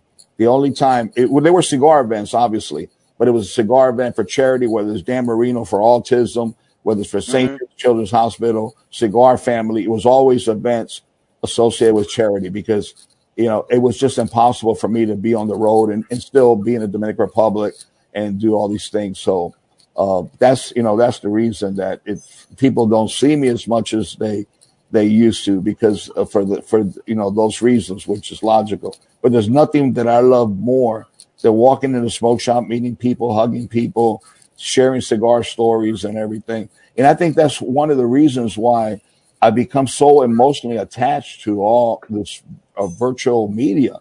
Uh, you know, I'm not a digital guy, but all you know, I'm almost. This is the second best thing to actually be able to hug people is seeing people talk about cigars. And I try to watch as many. I you know I don't even watch movies anymore. I try to get on everybody's show. Cooper when he you know all of them. You know all these shows, and I watch people like Eric Espinosa Jr. You know on the show and and see these young generation. I say, man, this guy's like really cool. He's a chip off the old block. You know, and you watch all the you, watch all these shows and people, and I learn so much, and it really it, it energizes me to see there's so much passion in our industry. I want to go back to one quick thing before you ask put me back on the hot seat. I I just want to say on behalf of my daughter, on behalf of my family, thank you, thank you, thank you. I it's very important to me for the world to to witness what the cigar community is all about. We've gone through hell the last 10 years of the government trying to destroy us and eliminate us. And it's very, very important to me that people see that, you know, we're about people, we're about life, we're about giving, and we really have feelings, we have families, and we are part of a community, we're part of the American dream, and we have the right to fight for our, for our constitutional rights as Americans, as being, as living in the greatest country in the world forget about all the other countries or what they've done or how they apply the laws. This is the United States of America. And I think that this is an example how you could really make a difference in someone's life, maybe save their life or extend their life or prevent an illness by awareness, by education, by coming together and providing the funds necessary. And this was done, you know, one dollar at a time you know, one one one cigar lover at a time. This is an accumulation of people with big hearts that come together for a great cause. And I thank the entire community of cigar lovers for all their contribution in behalf of this charity or any other charity. This is what we're all about. And God bless you all. Thank you. I had to say this. It's very important to me. Very important to say thank you. Yeah. No, thank you. Thank you. Yeah, absolutely. Wow. I mean, uh, we had a lot of news, a lot of emotions. You know, what one heck of a show. Now, you know, on one on a final note, you know, um, because you know they're probably a fan, so I want to bring it up just in case anybody knows. But you know, you guys are you and the Newmans are involved every year in the Tampa uh, Cigar Festival that uh, is organized out there, and that got postponed until March. I just heard. Is that correct? That's correct. Yes, Abe. That's correct. So yeah, they're pushing that event hopefully back till March, when things will hopefully be much safer and uh, things can be done and and people can come out and enjoy themselves in their normal fashion. Yeah, it's a beautiful event. You know, I remember last year. I mean, I, I, I grew up, walked those streets with my grandfather. Remember what that community once was, and see it vacated the way it was for so many years, and to see it coming back, and now it's. It, I remember last year when I arrived. It was in the afternoon already. It was late, started earlier. Couldn't find a parking space. I'd never seen that in my life and to see so many beautiful people, people I went to high school with and things, and to see people travel from all over the country, it's really become a festival. And I was so proud of my community and the support for Ybor City, which which was known as the cigar capital of the world. To see the way it's coming, to see us grow. I just stayed uh, when I went to Tampa for a board meeting that I mentioned in the beginning of the show. I stayed in a new hotel called Hotel Haya, and Haya was Sanchez and Haya was factory uh, number two because uh, Ybor Martinez was able to get the permit before, but they were both uh, uh, both pioneers of Tampa, and they named it after him. As a matter of fact, their bar lounge is called Florfina. They named it after cigars, and you see the bricks, and it's such a beautiful boutique hotel. It's right on on on Seventh Avenue, which is was called Broadway before, right in the strip. It reminds me of Royal Sonesta in New Orleans. You know, you look out, you get the balcony, you see all the rows of balconies two o'clock in the morning, people walking up in the streets, even though there's a pandemic, full of young people, full of life. That's the Ybor City I remember. Uh, and I'm so proud of that. And it's very, very sad, but it, it's also very, it was very responsible of them to postpone this. I don't think that we should take a risk, but it's very sad that it had to be postponed and it was a wise decision. uh, Yeah, yeah. By, by the, by the organizers to postpone this. In fact, e- even cooler, your daughter Liana just typed that the the festival is now scheduled to be on March seventh, and the sixth is her birthday. So March the 6th like is her birthday. party party. Yeah, March the 6th is my daughter's birthday. Yeah. Uh, she was born in 1980. And um, that's the year we went to Dominican Republic. So imagine. So And- we'll be- but, but wait, there's another queen that's celebrating Uh-oh. tomorrow. Cynthia Fuente. It's Is that- birthday, October 18th. Yeah, Cynthia Fuente is her birthday. I I'm not- a- but I'm not going to give her birth date because I have a little fact I've really seldom talked about. Um, Cynthia Fuente was the first cigar manufacturer celebrity I ever met at my first cigar function ever in Chicago.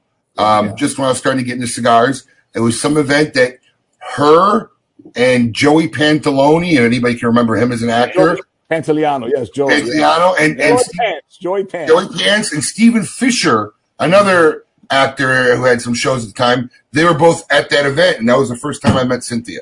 It may have been when they were filming Baby's Day Out that uh, Joe uh, Joe Mantegna was there also. Uh, This was going back to I moved here in '98, so this is probably 1996, It 96. it probably was, unless Joe Joe Pants was collecting some money that was owed to him.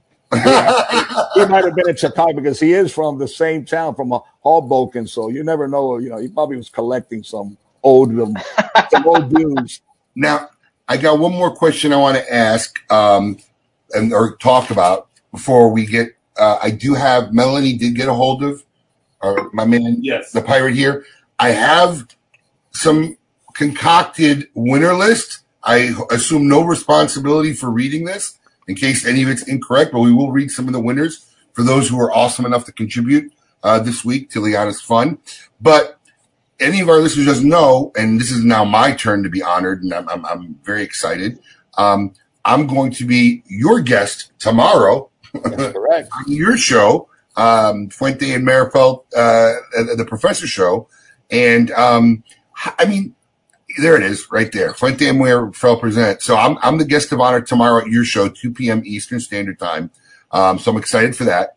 Um, but that just the concept of the show alone is pretty much an amazing concept. And you know, I think I think one of the you know, not that really anything good was good about the pandemic, but some good things did come out of it. And stuff like this, where people now have become more social via electronics, where, you know, you having a show was something I would have never thought of. How, how did that, yeah, how did that show formulate real quick? No, actually, I I had I, didn't even own a computer. Right now, no, seriously, see, I had my my telephone.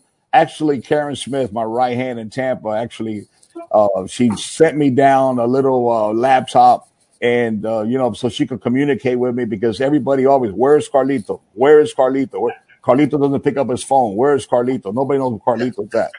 And uh, so she sent me down a laptop, so I couldn't I couldn't avoid her anymore when they had to. So she set me up with Teams and and so forth, and and this whole all this, which now you know I, I'm really getting into it, and I'm trying little by little to see what I can do to improve. I got I figured out how to get the lighting. I got all these candles, a, a, ro- a rosy look, you know. I'm, I, I'm doing it the Ybor City way, you know. We do it in the street, but so but anyway, Jeremiah Marifel, he's locked down. He can't leave, and uh, he's a lot younger than me. He tells me, you know, we should do some virtual show or something. And this was when the pandemic first started. Yeah. And uh, I And said, he's in Brussels, right? yeah. He's not in. Well, he's he, not he's in, in States. Israel. He's in Israel now, but yes, he's he's based. He's, Okay. he was in Brussels when we started. Now he's been in Israel for a while. Okay. But um, but anyway, uh, he says. we- I said, man, you know what? Uh, we have we just brought Jose Blanco on our team, which is an amazing man with all kind with a world of knowledge, information. And Jose does the shit that I don't know how to do. I don't even talk with tastings and pairing. To me, it's a cigar. You like it, you like it. It's a cigar. People ask you, what's it made with? I tell them it's made with tobacco, you know? old school. But so I said, man, this is a perfect time because Jose's locked down. He can't travel. And maybe we, and this whole thing started this way, started like this and little by little. And the idea, I said, wait a minute, you know, I said, we cannot promote cigars. This is not about cigars. We need to bring in p- families, people, people who have our philosophy and, and, uh, and talk and, you know, document these stories because I believe that if history is not documented, it would be forgotten forever. And there's so many dons that come into this business, and I'm not criticizing anyone. And you see all the, and my father always said, you know, I used to, I mean, 30 years ago, 40, I said, Dad, look at this article. This cigar got this high review. This, he said, Carlito, don't look at what, oth- what the paper, you know, don't read that. Go see what you could do to make your cigars better. Right now, there's problems on the cigar floor. And if you're telling me, if you're spending your time reading about somebody else, you're, you're losing an opportunity to fix something that you're doing wrong. And he told me these words I never forget. He says, This is like another Orlando Padron, uh, Jose Orlando Padron analogy. He says, Paper holds all the shit you put on it. That's what paper was made for. So don't forget about that. So anyway, I said, uh, you know, and, and it frustrates me when it's, I, mean, I think it frustrates a lot of people who have gone through all these turmoils and sacrifices in life to see, you know, so much stuff, everything, everybody who's been 150, 200 years in the business. Everybody's been, they bring all the seeds from this. Everybody's a Don. Everybody's this. And, uh, you know, 10 years ago, you didn't even know who some of these characters were. But in that, and uh, I, Jeremiah and I speak, we got to bring the people who are really contributed a part of this because we have to document history and we record it. And someday our grandchildren or somebody will hear these people's voices. Unfortunately, my grandfather passed away in 1973. There was all the equipment and technology. I don't, I, I can't hear his voice because he was never recorded. Right. And that hmm. breaks my heart. I know that it, we have the recording of my father's voice and everything, but, and I, I said, and just like shows, for example, Benjamin Menendez, who's, I said, you know, he's just to hear his voice and hear his stories and everybody has been on. And it's not about promoting cigars. It's about promote. It's about it's about sharing our values, sharing our life stories. It's it's almost by learning by by the Michael Jordans of the industry, all of them. And mm-hmm.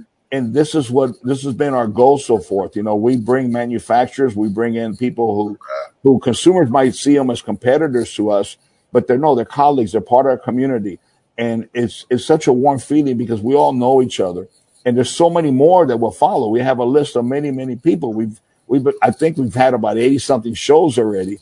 And there's just much, much more to follow. And, uh, Abe, you're going to be on the show next. Yeah. So, I mean, I just described, I just described, uh, you know, your position in our industry. Well, I, I tell you what, if you haven't got enough of me and you today, we'll definitely have more of us tomorrow. But I mean, look, it- it's one of those things that you talked about values, and I, I got to tell you something because, you know, the mind is a funny thing. Because I got in this industry, and and you know, another dear friend of ours, you know, we've lost a lot of people over over the Yes, decades. But you know, Sal Sal Fontana was the guy who personally introduced me to you, and a lot of other guys who, when I first got in this business. So I just remember being the the, the young buck, the new guy. Oh, who's that guy? We heard of him. Isn't he down in Florida?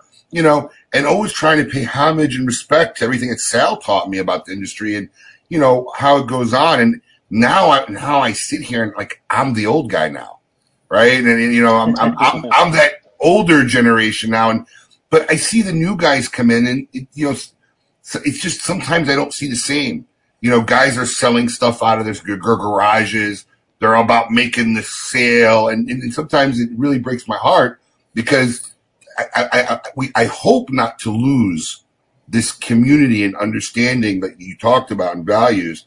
Um, but but I see a lot more of this new generation of of younger guys who are just getting in this industry and they're all about how can we make a buck. They're starting subscription services and they've never been in the industry. They're shipping stuff out of their garage. They're making up stories of brands. And um, I just hope we don't lose that because honestly, I think that's one of the most beautiful things about our industry.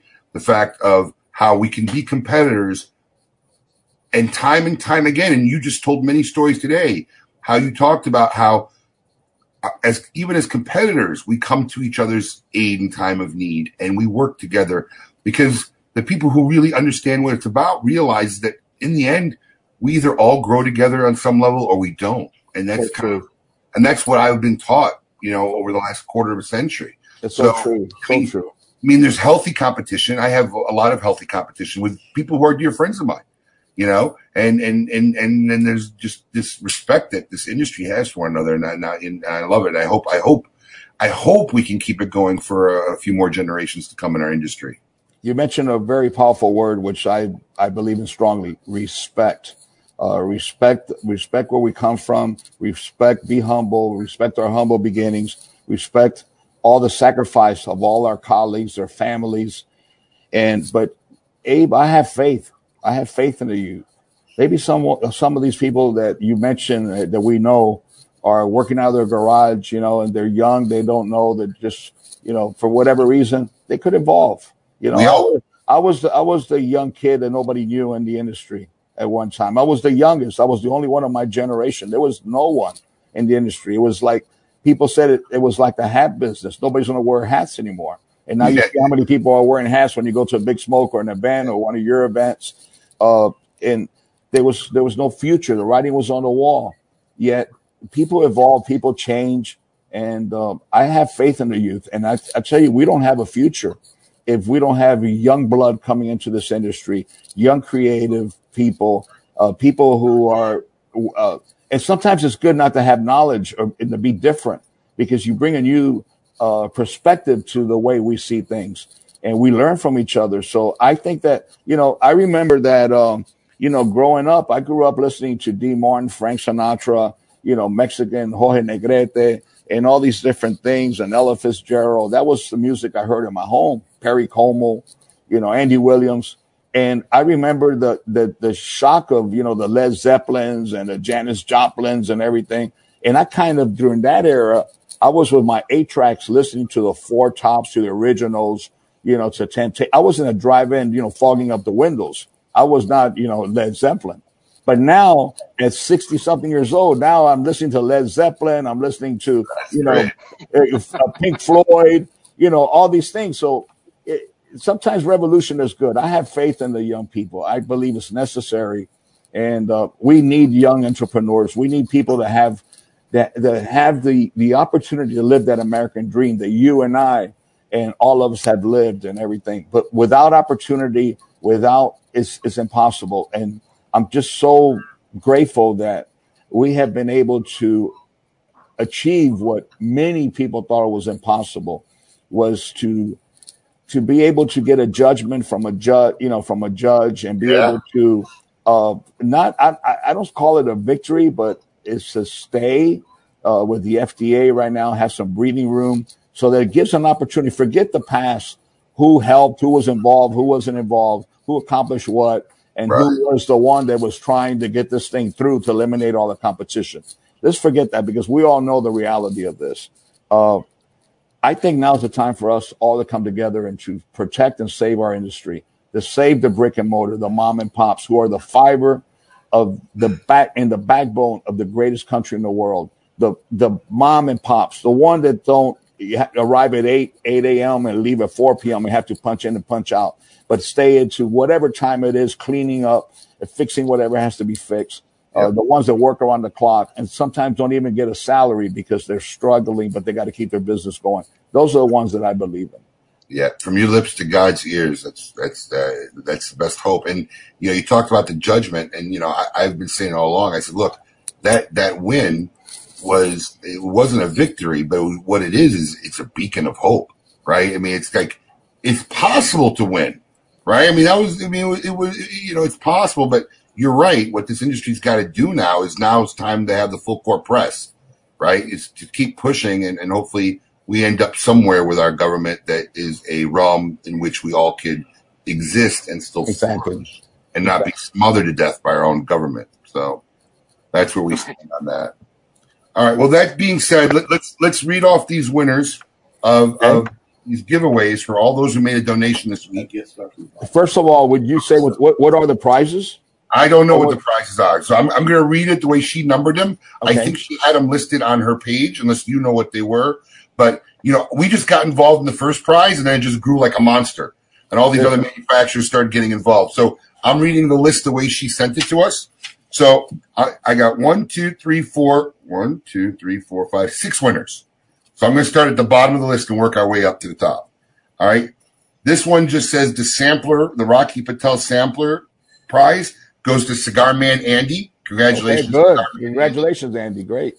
Prize number five, which if you go to um, Melanie Cisco's Facebook page, I believe she has a list of what each prize is. She, but- it is. It is there. It is Yeah. there. I see. it. Prize number five goes to Joshua Ulam. Congratulations, Joshua. Prize number four goes to Ulis Dekaya. Congratulations. Ulas, you know Ulas? Ulas won. Hey, I do the Fuente coffee. Coffee man. Uh, lost one? So there we go. Prize number three goes to Sherman Green. Congratulations, Sherman.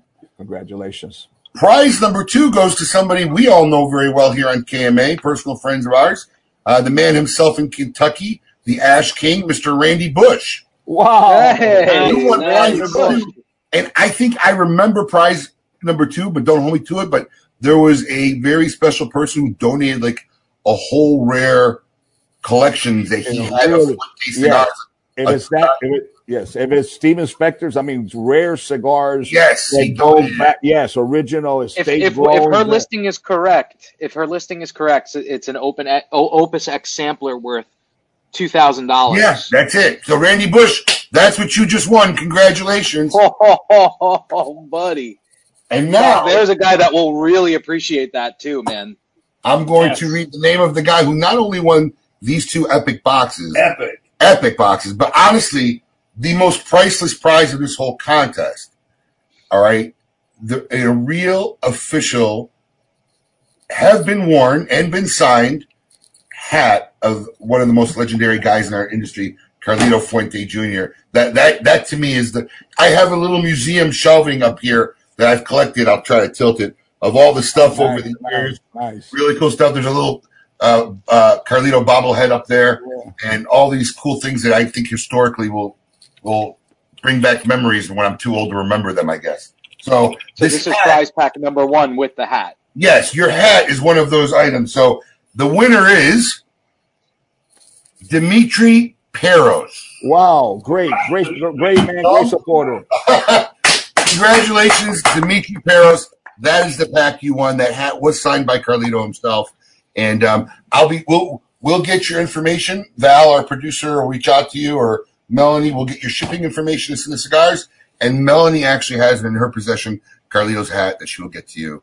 And um, you know, treasure it. It's gonna be great, good stuff. So Carlito, look, That is awesome. Yeah, so a lot of winners. So there's a lot of good news today. Thank you for Thank you. Carlito. Thank Thank you. you, bro. Thank you, thank you, thank you, brothers. Thank you, all of you. And remember, real men wear pink, huh? Real men Real men wear pink. Real, real men wear pink. So look, Carlito, listen, I know you're a super busy guy. So honestly, I really do deeply appreciate the time when you take time out of your life like this to come share with us your family and stories and amazing things. So uh, what a what a great couple of hours it's been. Um, really, really, It's awesome. really an honor. yeah, really been an honor. Thank And um, you, I'd like to say I'll, I'll see you hopefully in February, but I'm going to see you tomorrow. So I, I, we're going to switch chairs tomorrow, and you can ask me all the pressing questions tomorrow. Well, I wish you the Nice. best, Abe. I wish you survived. I, I, I got through this one. I wish you luck tomorrow. You're gonna, you're gonna don't forget, it's not me going to interview. It's going to be the professor, The professor. Jose Blanco. Right. Well, we'll all have a great time together. It's a great show, and it's, it's all about sharing life. Yes, and mad props to my dear friend here, Alan Goldfarb, aka the Pirate, Hey, uh, Pirata. who helped help navigate today's show, and of course, Yeah. major representation in pink. Uh, to um, next week, we got another amazing uh, cigar industry. Uh, great. Uh, we have Ernesto Perez Carrillo next week, so that should be a good show within itself as well. If you give me one second, I have one more thing I want to just add. This is The something new. Yeah, something new. Okay, my brother Alan Goldfarb, who I love dearly, and, and we and we have a, such a strong relationship together. Why he's nicknamed the Pirate? The People don't know this, but you know he was a rock and roller. Uh, he was in a band. He's got a big career in music and all, and so forth. Huge. Yeah, and uh, his best friend growing up, best friend played with him in the band and the music and everything. Is no other than my my hero, Jack Sparrow. Yes, sir. Johnny Depp is his best friend, and that's why I nicknamed him. And those are things we don't talk about. We shouldn't talk about and everything live because we keep uh, Mr. Depp's life private. But that is Alan's dear best friend is uh, the pirate himself, Johnny Depp. He's my favorite character of all time. I love this guy. He gets drunk as hell. He's got all the women. He dies every time, and he wakes up hungover in the beach, and he just goes on to the next girl. I love this guy. That's the life I want to live. The life of a pirate. Alan really has an amazing history in and out of the cigar business. You can do That's it. for another show. Yeah, you could do a show one day with Alan just to let you know. No, we've we've talked about we've Yeah. talked about doing that. We we need to put that together, Alan. We got, we got, we we we actually got Foghat uh, for the Great Smoke one year, and actually he helped put that Right. together. Yeah. so yeah, he's got a, he's got a he's got a great rich history in the in the music business. So Absolutely. um, yeah, very great. And uh, to everybody else and all our fans out there, we hope you enjoyed this Saturday morning, spending the last two hours with our team and our special guests. We hope we uh, started your weekend off great. Try to enjoy the rest of it and uh, smoke some great cigars. We'll see you all next week. Keep it lit. Keep Good it luck, lit, everyone. Keep it lit.